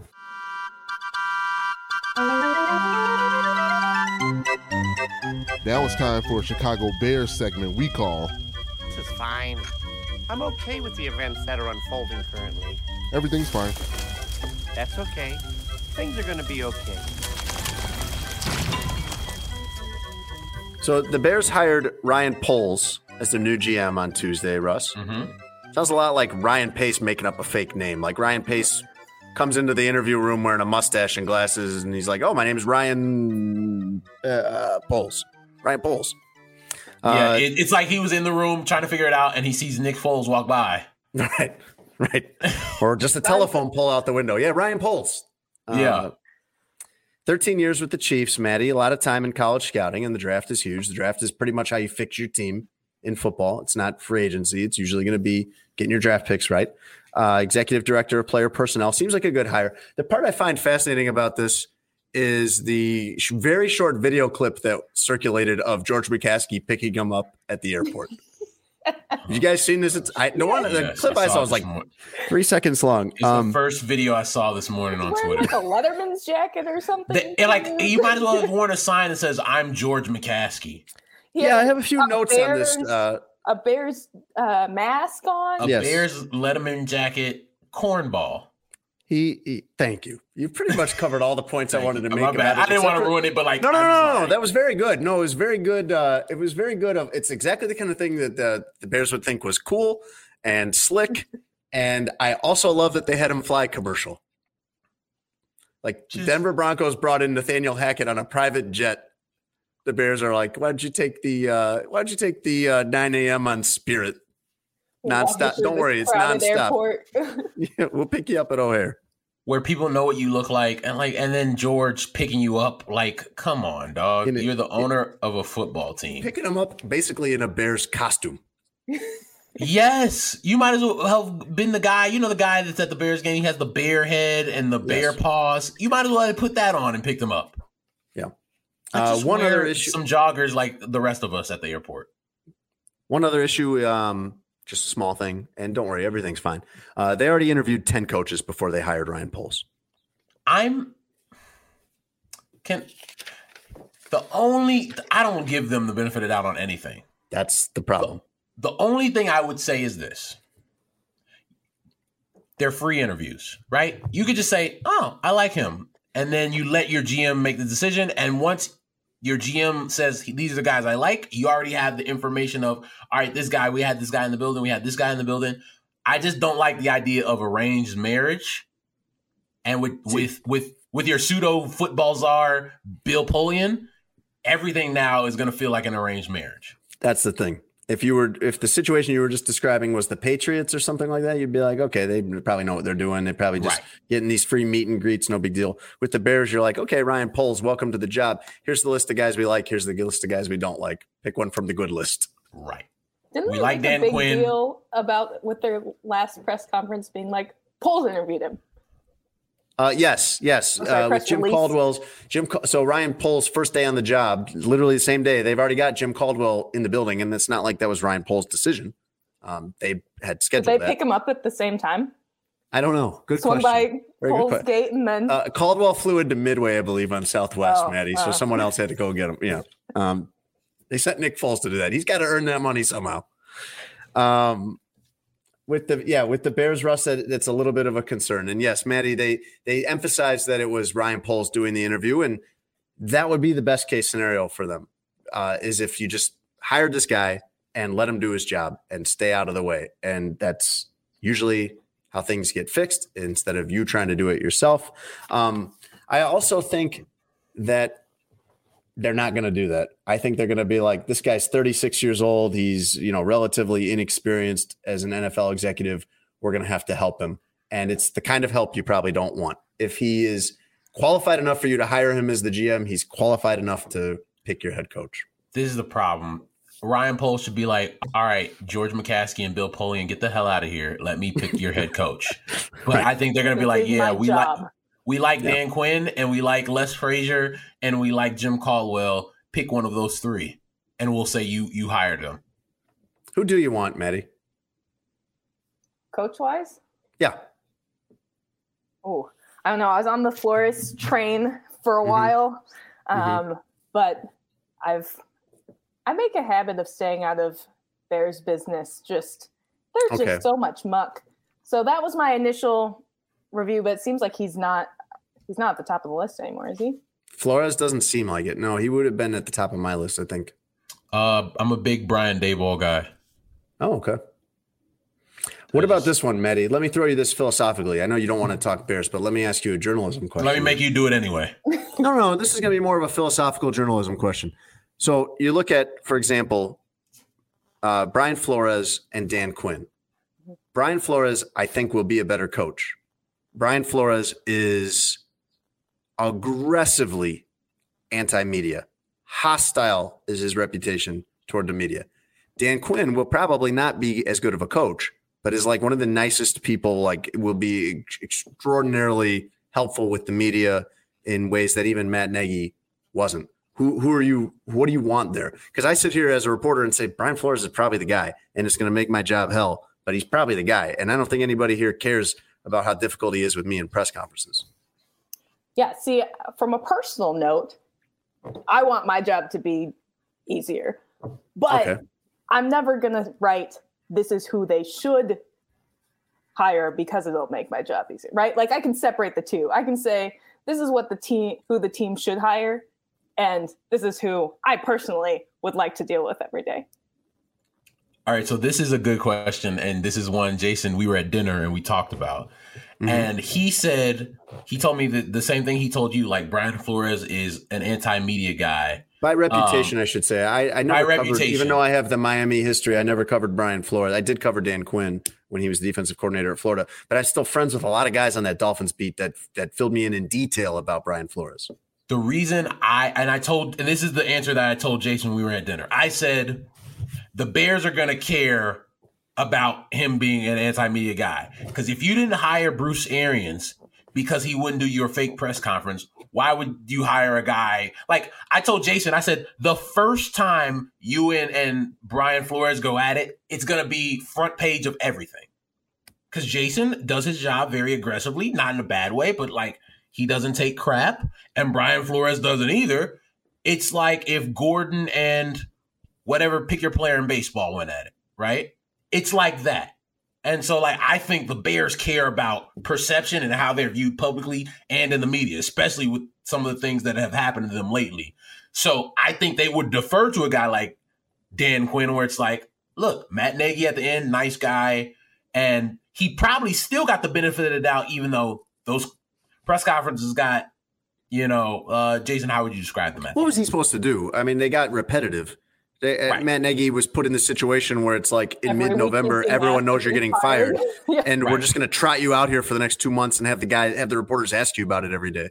I mean, right. he, but like it got repetitive. Let, let's say he was a bag. I think those press conferences go a lot differently. He's a nice oh, guy, so absolutely. I think they went they, they while they were still you know they were preferencing questions at the end. You're going to get fired. But, very awkward. Very awkward. You know it was awkward, but you know Matt being the guy that he is, I think you you give that person the benefit of the doubt as you know. And, and trying yeah, to have, be respectful. I have a lot of respect for respectful. him as a person for how he handled that. Guy that would be incredibly difficult. Maddie, what's up? My thing is, maybe the Bears should care a little less about public perception, and then it might go a little better for them. I feel like they kept shooting shooting themselves in the foot this year with the way that they handled news when it would break, and like you said, just rolling Nagy out week after week to say, "No, I have not been fired," without saying something beforehand. Nobody likes to try hard. I feel like they're just trying a little too hard. Well, but that's well, I think it's the opposite. I, I don't know. That's that's how great of a job they're doing is we can't tell if they're trying too hard or not trying at Not all. enough. It Because feels I- like both. I felt like they were out of touch with, time. with the world. They're out of touch with the world when this patches that when this patch.com report comes through and they're like, ah, we don't have to shoot that down. No awareness that this is totally uh, been a wildfire on Twitter and on the radio. And like, you know, oh, everyone wants us to fire Matt, but we're not going to do it because we have this old archaic policy, which by the way, will then, you know, uh, surrender the possible head start we could have had on all these other teams that would be hiring a GM and a head coach. I felt like they were out of touch with what people thought. And Russ, to your point, that that interesting one with Brian Flores. How is that going to play here, where the press conferences are played on all the sports talk radio stations where you really are in Chicago? And I, I imagine New York's like this. I've never lived there, and some other towns might be like this, but I know Chicago's like this in a way that Miami was not. When you're the coach and you're doing these daily press conferences or three times a week or whatever it is, you really are talking to the fans directly. You are talking to the people because it will go out to all of them over the Yeah. radio, over Twitter, over uh, TV news. And the people here know what's going on in the press conferences way more than anywhere else I've ever lived. Absolutely, absolutely, and I, and I just think uh, this is not your Jacksonville. This is not Miami. This is not you know Brian Flores got to do that in Miami. That doesn't happen in your New York, your Philly, your Chicago. It doesn't. Unless you're going to the Super Bowl all the time, like Belichick. If you're doing that, maybe you get away with it. But if you're doing that as the new coach and you're not winning, like I don't, that I don't think it's going to fly here. Look, look what happened to Matt Patricia in New York trying to pull that I'm Bill Belichick stuff and not winning games. Didn't work out for him. I'm trying to figure out. Do you mean Joe Judge? No, I mean Matt Patricia in Detroit. Detroit. Okay, all right, gotcha. Yeah, it's just like you try to pull that Bill Belichick. I'm Bill Belichick. Have some respect. He told the reporter to sit up in the press conference. yeah, like, yeah, yeah, yes, yes, I remember. Come that. on, dog. that was my favorite. That was my favorite of the Matt Patricia moments because he's criticizing someone else's appearance when he's like the slobbiest coach in the league. Let's finish up football roundup with the game of the game of the season. I was going to say game of the weekend. I think game of the season, Bills Chiefs. maybe one of the best Longer. last decade plus. It'll be one of the better games of all time. To Do you remember- I think we'll look back and say Do that. you guys remember the Chiefs Ravens game early in the season? That Baltimore won, Lamar Jackson going Oh, for it on a fourth and one to seal the game. I thought that was the best game of the season until I saw this one. and then I was like, game all was right, great. yeah, this one, this one wins for sure. You get down to the end where uh, the Chiefs have led almost the entire game. Bills go up 29 26 with about two minutes left, and then the lead just changes like crazy. You long touchdowns, ends up going to overtime at 36 36. Chiefs win the toss and win the game because you're not going to stop them. And uh, th- this is the part everybody's been debating. And, and immediately, immediately, when I was sitting down watching this with my family, my wife, who is a huge football fan and has watched football her entire life, it, she was immediately upset and felt cheated as a viewer that this was how the game ended. That it's just Kansas City. She wants them to do it like college does, I think, or, or uh, almost like an innings style overtime. I talked uh we talked about this on our show this week um on the rally and it was just like the first team that people were really like, "Oh, this sucks." 2018 when Patrick Mahomes won the Super Bowl. I mean, Super Bowl, excuse me, the MVP award and they played New England in the AFC Championship game. And the guy that won the MVP didn't get a chance to have the ball in overtime and New England ultimately goes to this, the Super Bowl and faces the Rams and they win. Um the Josh Josh Allen was amazing in that game. You can make an argument that he was better than Patrick Mahomes. That guy deserved at least one shot, right? So how do you fix it? I think for me, it's I don't want college where each team gets the ball at the 25 yard line and if That score a drags touchdown, on forever, man. right? I think it should be all right. You get the ball first. You score a touchdown. I get one shot to score a touchdown and try to tie. If I don't score a touchdown, you win, right? So I not think- that different than the current rules, really. Right. So A it's slight like, change. Slight change. If I tie, then it's sudden death, right? I, can I feel like two of those sudden death was super exciting, and then we kind of moved off that and made it a little softer, and I don't want to keep going that direction. Go ahead, Maddie. Yeah, I think not to just Mina Kimes put it so well, and I'm a huge Mina Kimes fan, not just because her dog looks just like mine, too. Side note. um, but she said everyone's up in arms about it because of this game. But it's not that we should change the rule because of this game. We should change the rule because the rule sucks. And so much depends on the coin flip. I think she says like 10, like 10 and 1 had gone to the winners of the coin flip and however many time or the last 11 times or whatever. Makes sense because I mean, even even though a field goal doesn't win you the game, you could get down and get one and then get a stop, and then I mean, it, yeah, it would seem extremely advantageous to get the coin flip. Yeah, so which is random. I agree with Russ. You should at least get one chance to have your offense have the ball in their hands.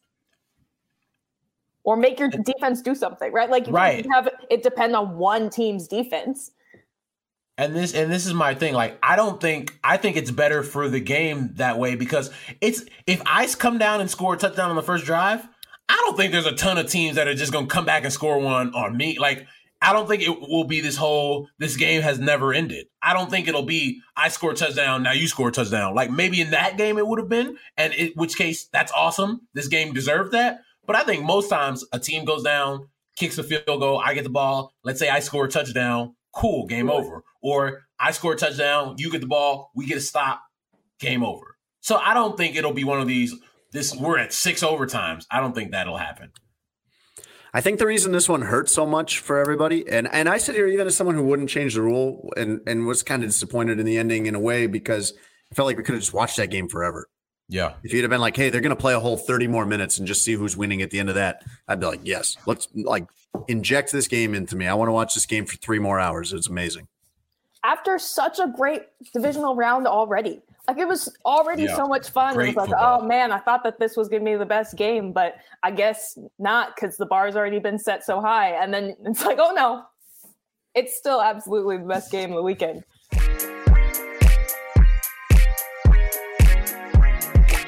So David Ortiz was elected to the Baseball Hall of Fame on Tuesday. Uh, one of the best postseason hitters of all time. Had over 500 home runs in his career, multiple time World Series champion with the Red Sox, and one of the more beloved figures in baseball by by people both you know both fans and in the media. But I think something that comes with David Ortiz is you know entrance into the Hall of Fame is he, you know he's somebody that was under the cloud of performance enhancing drugs. Now his um his case might be different. It's not like Barry Bonds or Alex Rodriguez where he was the face of PEDs, but you know his name appeared on a list of players that have had tested. Um it was before MLB's drug testing policy in 2003, right? Which is why a lot of people don't consider it to be in the same realm as those others, but it's a discussion to be had.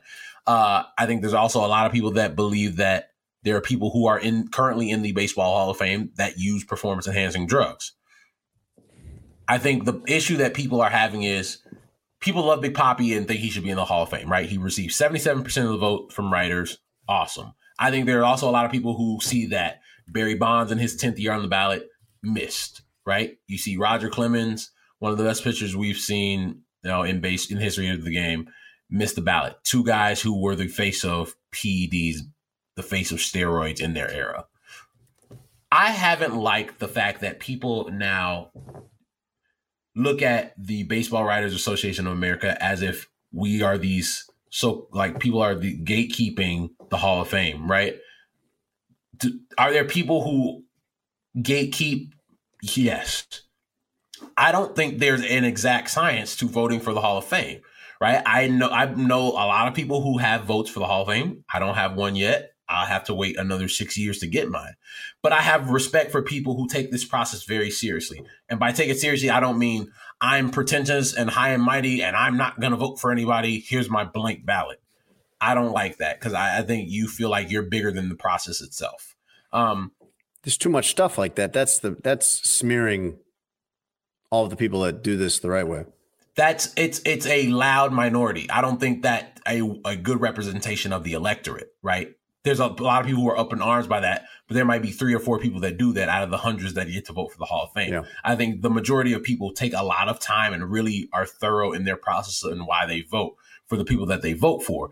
Um, but all of a sudden, it's become this. I can't believe writers do this. I can't believe they're going to keep one of the best players we've ever seen, one of the best hitters we've ever seen out of the Hall of Fame. I'm like, look, baseball shouldn't ignore the history of what was the steroid era. You can make the argument, and the reality is that the steroid era saved Major League Baseball. You had a commissioner in Bud Selig who knowingly understood what steroids were doing to the game. He's in the Hall of Fame. He's in the Hall of Fame. He's in the Hall of Fame, and he was the guy that was the, the commissioner this whole time. And he was the um, guy sitting there frowning as Barry Bonds tore down all the records. turned a blind eye to the when when those guys when Sosa and McGwire were setting records, when Roger Clemens was doing what he was doing. Like that guy's in the Hall of Fame. We rewarded Bud Selig. So I understand when people are like, wait a minute, you can't keep Barry Bonds out, but you got Bud Selig who knowingly turned a blind eye to it in there. I think at the same time, those guys cheated we had to accept that reality. Like those guys did something against the rules. I don't care if they were the best hitter we have ever seen. I get it. I love Barry Bonds as a kid. That dude cheated. I think, and I talked about it on our podcast before. I think part of the punishment is you should have been a first ballot Hall of Famer. But your punishment, but you chose to get ahead. You chose to be the best, uh, and it wasn't authentic. Your punish, excuse me, your punishment is now the pub- public ridicule and backlash and backlash in the media and everything that's happened throughout the years where you should have been a Hall of Famer and now you're seeing all these people go to the Hall of Fame that were you were probably better than and maybe not probably you were definitely better than and now you have to wait go through your 10 years on the ballot you don't get in eventually Barry Bonds is going to get into the Hall of Fame but I Just think not part of the the, writers. Right. I think part of the punishment is you don't get in when you deserve or what you th- feel you deserve to go in. Right. That should have been Barry Bonds, undoubtedly first ballot Hall of Famer. But because of the decision he made, he'll get in eventually. It'll just take a lot longer than it probably should have. I have so many thoughts on this.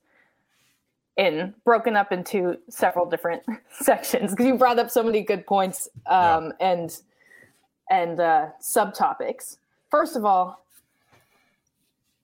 I don't know what I would have done with this ballot. To be completely Mhm. honest, like you, I think I have nine more years like uh, until I can vote. Um, but what I do want to know, I do want to take time and either read or hear or track down someone who voted for David Ortiz and not Barry Bonds and hear their reasoning. I'm guessing it's something like, well, there's, you know, there's a different there's levels to the amount that you're tied to PEDs. Um, but I think that if you're doing that, you also have to take into account what Barry Bonds did before his earliest known offense, which was absolutely incredible. Hall of Famer before he ever got to San Francisco. Right. Um, Can I make one small guess on the difference between Ortiz and Bonds? And you guys can swat it away if it's terrible. We like David Ortiz. Yeah. Okay. So that's that's the next thing. I am very worried about what what you said, Russ. A lot of people already were upset at the BBWAA for how, especially last year with Curt Schilling, and there's just been so much stuff Yeah. um, throughout the years that's kind of come to a head now. And putting Ortiz in and not Barry Bonds makes it look whether whether it has any had played anything any part in individual people's decisions or the masses decisions, it looks like a popularity contest, and that's rough for the BBWA. Absolutely. You've created far more questions now than answers. And I think part of that too is a lot of people don't understand who even votes for this thing. Like I hear people all the time throwing around things like, oh, well, do you think they looked into this or knew this? Like these are all writers who have covered baseball for at Yeah. least 10 years. And I don't think a lot of people know that. Like it's a it takes a long time to get in.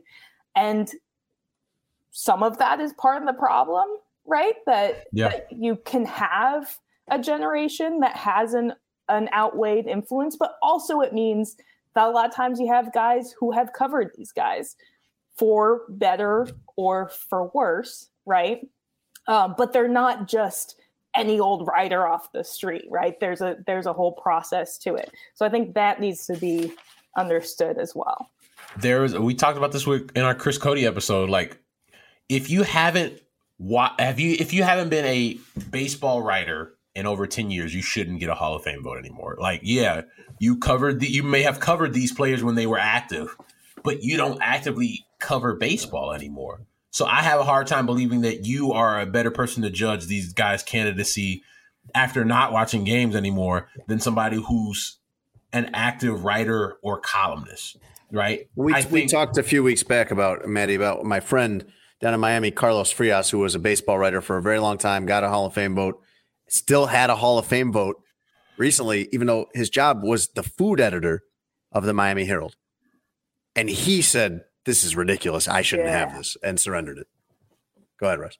Oh, good for him. it's just like if you've changed sports and have been covering said sport for now 10 years apart uh, you know away from your other sport or or you're no longer a reporter like that happens too where it's like you've been promoted to something else it's like I- don't know if you should get that vote anymore and so i think baseball the bbwa i think there are obviously things yeah we should talk about in in who gets these votes and i think over the years they've done a good job eliminating people who have a vote. Like they have gone through like people who are inactive, people who haven't gone to ballparks in years and years and years. Like those people don't have a vote. But I, I just I always think there's a way to make the process better.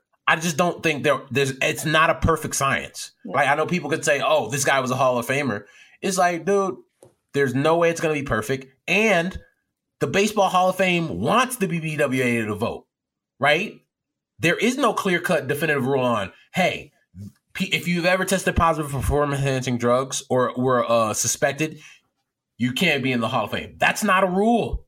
Right. So until it is, and until the Hall of Fame says, hey, these guys can't be voted into the Hall of Fame, we're always going to have a conversation. And now with a lot of these guys like Bonds and Clemens and Schilling off, I don't think a guy like a, a, a Gary Sheffield is going to go to the Hall of Fame. And so as the years go by and we phase more of these guys out, I think, you know, the process will be different. And I don't think we'll have a lot of these questions anymore. But yeah, I just don't think it's the perfect science that people would like to believe it is. Stewart is also very upset about this.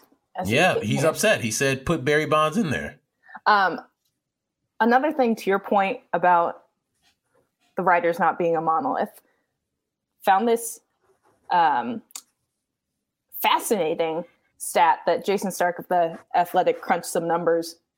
Um, and this also is a point towards Barry Bonds, but also makes a separate point. Um, but from this is shocking to me, but from 2018 to 2022, we have 59 new voters for the Hall of Fame that became eligible. 51 of those 59 voted for Bonds and Clemens. They each got 51 of those votes um, from the newer members. So things are sh- the reason that that's a point for Bonds is when he first and first started on this ballot, it was you could be on the ballot for 15 years. Now it's only 10. So It, have, it was five- trending in his direction. Mhm. Um, yeah, I think this was the highest year that he ever had in voting. Mhm. 65%. Um, so maybe with five more years, we can't say, but maybe with five more years, new voters would have gotten that, him there. But that aside, you do have so many different generations of voters, and these things are going to swing wildly as you get more new voters coming in every year, um, and have like that's that's always been the case. Um, so it's not like the writers get together and sit in a room and decide, all right, we're keeping this guy out. It's um, there's a lot of there's a lot of voters with a lot of their own opinion, opinions, and they're not always something that you or I would agree with. Um, but it's not a monolith. I'm I'm I'm with you. Like I'm happy that I don't have I didn't have to be a part of this because look, I don't. I know what I probably would have done, but I don't think it's an easy conversation. Also, I'm just happy that my like first Hall of Fame discussion will be Buster Posey five years, six years from now, right? Like it's a lot easier than do I have to be the moral police of guys taking PDs. Although you know what we'll probably have to address is sticky stuff. What Frat level pitchers? of cheating? hmm Like what level of do we think that that's enough cheating to go under the character clause? To me, no, because I'm just like, if, if guys use pine tar and spit for all these years, like Sure. sticky stuff, you know, I agree, but you But no, found I- I- parallels to to the the performance enhancing I drug was going to say, right? couldn't you kind of construct a similar argument about PEDs? hmm It was kind of the way of the game at the it. time. but I think uh that's like saying because the you know there's there's the baseballs are going to be changed so that there's Mm-hmm. they they have a tackier substance. That's like saying everybody gets a little bit of PED, right? They're not going to do that. So that's the only reason I I think they're different. But like I think you can make the competitiveness. I mean, they're definitely not exactly the same, but but there's some parallels. It's probably as close as we're going to get for a while.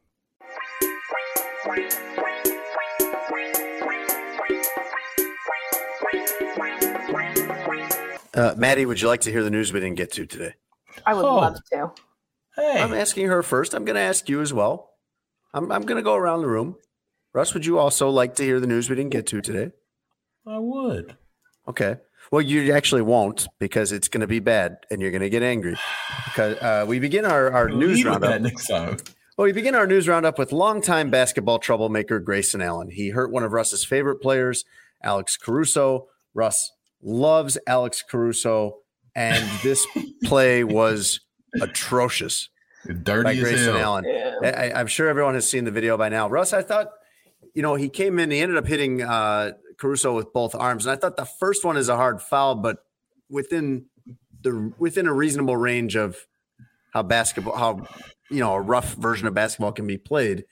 But then he came back around with the other hand, and that's that seemed to me that second swipe to be the one that really knocked Alex Caruso to the ground. And uh, he ends up breaking his right wrist. That's his shooting hand, and he's going to be out two months. And Grayson Allen will be out one game. He'll be back by the time you hear this, probably after his one game suspension and $23,000 fine. And before you tee off on this, Russ, because I'm sure you will be fantastic on it, I would like to hear what our colleague at the Sun Times, Rick Telander, wrote about it. And now, Maddie Lee. reads. Oh, I have something prepared for this. this is uh, Maddie reads. With glasses, you've put on your glasses for the Maddie with glasses, different person. Maddie with glasses. This is different. So I- you haven't heard any of the show so far. No, I actually can't see through these. These are not mine, but here we go. Fouls such as Allen's are chicken bleep. They should not be tolerated by the NBA, not anywhere. They sure aren't tolerated in noon ball at the YMCA, guaranteed. Indeed, if you have played basketball at any level, you know that low bridging a guy on a layup is as nasty as it gets. That includes yanking, shoving, or elbowing the shooter while he or she is helpless in midair. You just don't do it. Never. Very good. Very good. I, I, how, Russ, how come every person we have, Everybody Uh, but Tony can read. they all do it better than him?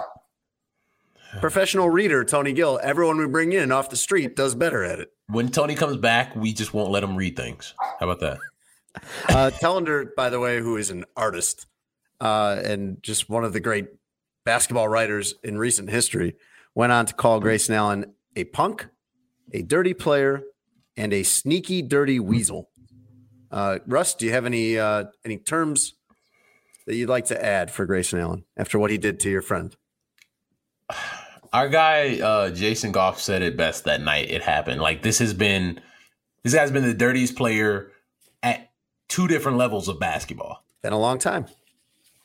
both college and pro, it was like this guy is dirty, and it continues to happen. Like you know how we view Vontaze Burfict in the NFL. Yes, great comp. Grayson Allen is Vontaze Burfict in of the NBA. Mm-hmm. And that's how we have to look at it. Like we can't keep acting like, oh, this is this kid, oh, he's just competitive and he's uh, scrappy. No, that's bullshit. Like you can't go out and try to hurt people. He he might have just ended Alex Caruso's season. Like the Bulls hope that he's back, but you never know. He's a big piece for the Bulls. He he's plays starter minutes for them basically. Like I, I don't, and then you have the the Bucks defending this nonsense. It's just like, dog, come on, like no, that's a dirty play. That's not a hard foul where you try to wrap up somebody to prevent them from, you know, attempting the layup. Like that's a hard foul. Like that's intentional. And and after a while, you just have to ask, like, who's looking out for player safety, especially with a, a player that has this long history of dirty play. It's just it's sad, and there's no place in basketball for that. It's there's not. It's hard, Maddie. It's hard for me to reconcile Alex Caruso missing possibly two months over this, and Grayson Allen missing a game.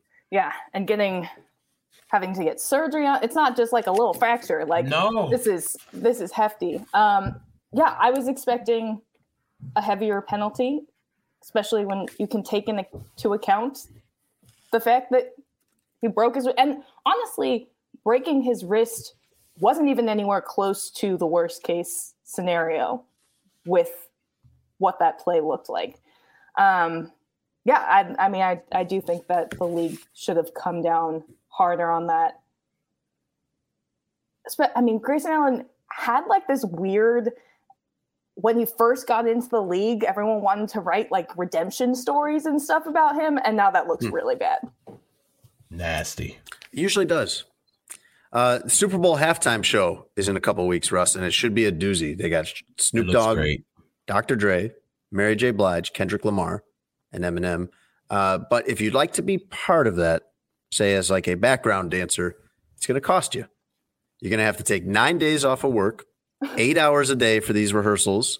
You will not get paid. You must arrange your own transportation, and you have to sign an NDA so that you won't, with all of this great information about what the show is going to be like, run off and tell everybody. Uh, that's according to the LA Times.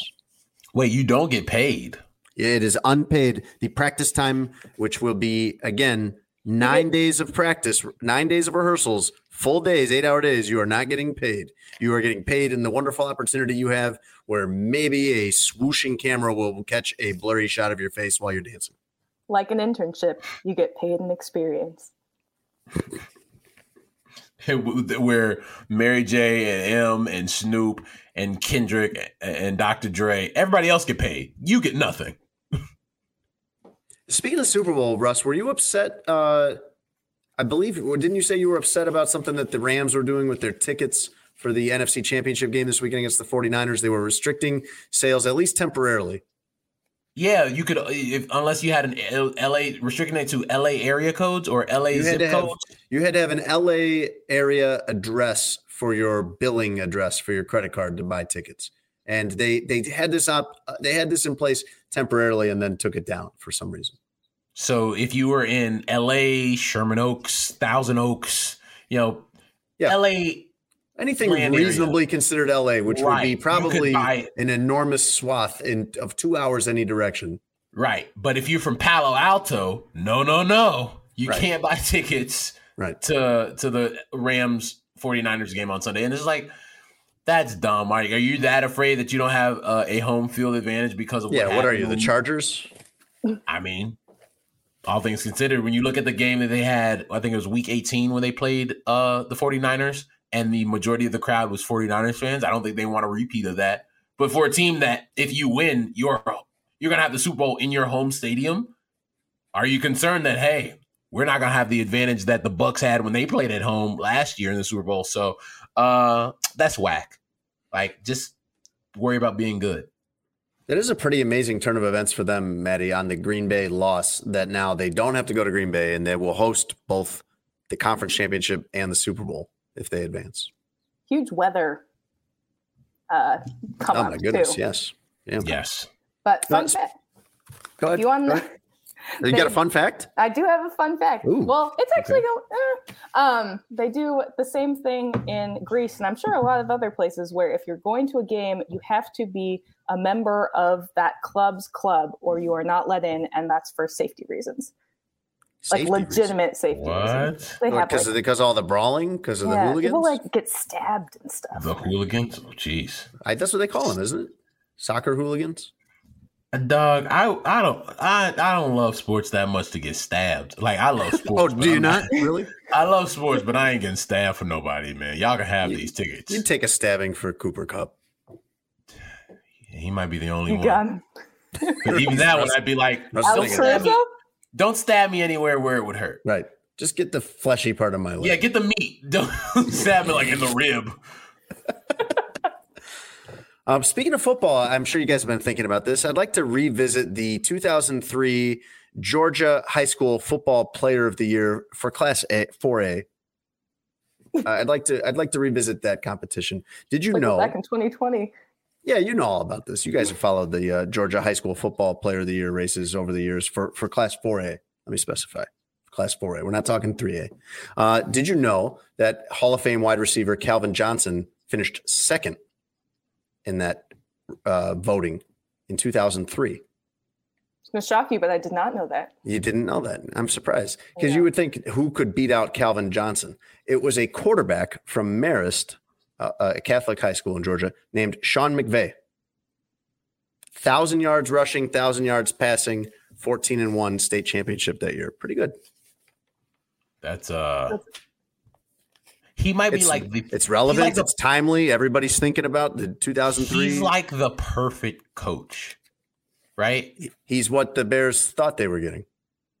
Four years Yeah, the ago. Bears got like great value, Sean McVay. And I don't even think they got that. They got like RC Cola. Also, what the Cardinals. They still they still serve RC Cola. Fitting. right? Like uh, if if if Sean McVay is Coke and like Matt LaFleur is Pepsi, the Bears got RC Cola. Tab. Yes, Mister Dr. Thunder, whatever the generic brand is. It is Yeah. Dr. Thunder. It's very good. Uh, NBA Hall of Famer John Stockton has been suspended by his Yikes. alma mater, Gonzaga. Yikes! You gotta, you probably really gotta make some people mad to get suspended if you're John Stockton. If you're like the most famous person ever to come from there, you'd never Wait till guess you saw he- why he was trending. Yeah, you'd never guess why he uh, why he got suspended. It's because he refused to cooperate with the school's mask mandate for inside the arena during basketball games. Is he And trending for something else? And claim that No, it was that. hundreds of professional athletes have died from getting the vaccine. Like That's a he, very he was fact-checkable- freestyling. Like what was? Yes. Oh my god! It was so Well, bad.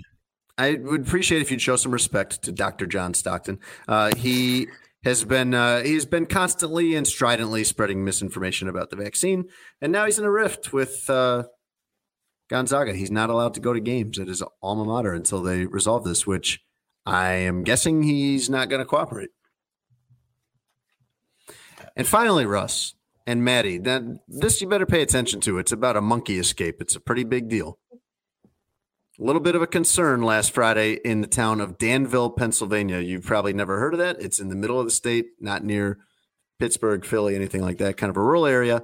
Uh, and this is going to sound like I'm making this up or it's from a movie or something like this, but I read this uh, from the Associated Press. A truck, a pickup truck with a trailer full of monkeys crashed on the interstate. There were crates all over I 80, and uh, they were on en route to a lab, and some of the monkeys escaped in Pennsylvania in the winter. Um, here's the part, though, that concerns me as I'm reading the AP story. It says, quote, about 100 monkeys were on board. And it said, quote, at least three escaped. So I feel like we want to be a lot more precise when we're reporting on escaped lab monkeys in Pennsylvania than roughly 100, and at least three got out. I also think we should be more careful because it sounds when we're driving a pickup truck with a trailer that has 100 monkeys in it. Um, the update to this story on Saturday, by the way, Russ, this happened on a Friday. Okay. Okay. So the Pennsylvania Game Commission, like, you know, wildlife and fisheries type organization there, the Pennsylvania Game Commission has to go out and track down these monkeys. We can't just have monkeys running around you know, spreading disease or whatever. Right. Imagine getting that call on a Friday night. You think you've put in a hard work, a hard, a hard week of work, you know, digging raccoons and bears and removing skunks and all this kind of stuff uh, that these wildlife employees have to do. And you get, and you're settled in on a Friday night, you crack open a cold one, you're ready to just relax. You got a pizza on the way, and they're like, hey, uh, yeah, we need you to come in. We got loose monkeys in the middle of winter, Arctic temperatures. Uh, Follow up story Saturday is that all of the monkeys have been accounted for. It, now, this story, Russ, this is where I'm concerned. This story says all 100 monkeys have been accounted for. Doesn't say around 100. Now all of a sudden it's a tight 100. The day before we're like, eh, there's probably give or take about 100 monkeys. Now we're like, oh yeah, all 100 covered. Like, okay, I'm not sure if I believe that. Uh, the AP story had reported that quote several had escaped. I'm gonna like I'm gonna need a specific number. If we've got animals that aren't supposed to be loose in Pennsylvania in winter, I'm gonna need to know exactly how many monkeys there are. I do think that would be a fun weekend driving around with your kids trying to find the monkeys. Anyway, three of them had to be killed. Russ? Oh, oh, oh my god. I don't like that's where you gave this thing back to me. I don't like euthanized is the word. Uh, killed. Oh. No, that's fine. Uh thank you to Maddie Lee for joining us on the podcast this week. Uh we appreciate you as always, Maddie, for being on the pod. Thank you so much for having me. This is always so much fun.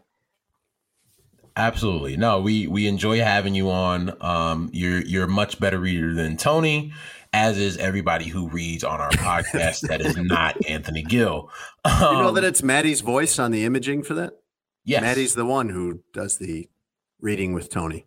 Yes, yeah, and, and now you've given away you've given you've given away the secrets, Jason. Thank you. um, before we let everybody go, make sure you go on to betus.com, use promo code sports adjacent to get a 125% sign up bonus after you deposit your first $50. Um, make sure you're going on and you're giving us five stars on iTunes, Stitcher. My brother told me that if you listen on Spotify, you can now follow, you know, you can follow pod and rate us on Spotify now. So make sure you're doing that. Leave us a comment. Uh, we read stuff all the time on here.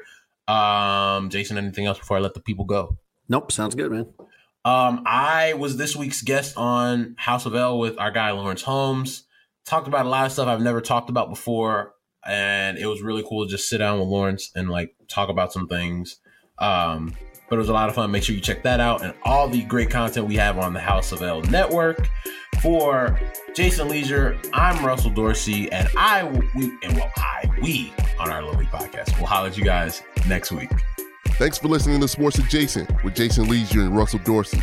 Be sure to download, subscribe, and give the podcast five stars. You can check out the latest episode of Sports Adjacent on all digital streaming platforms. I'm very much adjacent. For a couple hours, I thought I was hood.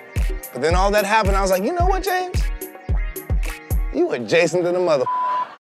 Without the ones like you, who work tirelessly to keep things running, everything would suddenly stop. Hospitals, factories, schools, and power plants, they all depend on you. No matter the weather, emergency, or time of day, you're the ones who get it done. At Grainger, we're here for you with professional grade industrial supplies. Count on real time product availability and fast delivery. Call clickgrainger.com or just stop by. Grainger for the ones who get it done. When you need mealtime inspiration, it's worth shopping Kroger, where you'll find over 30,000 mouthwatering choices that excite your inner foodie. And no matter what tasty choice you make, you'll enjoy our everyday low prices, plus extra ways to save, like digital coupons worth over $600 each week. You can also save up to $1 off per gallon at the pump with fuel points. More savings and more inspiring flavors make shopping Kroger worth it every time. Kroger, fresh for everyone. Fuel restrictions apply.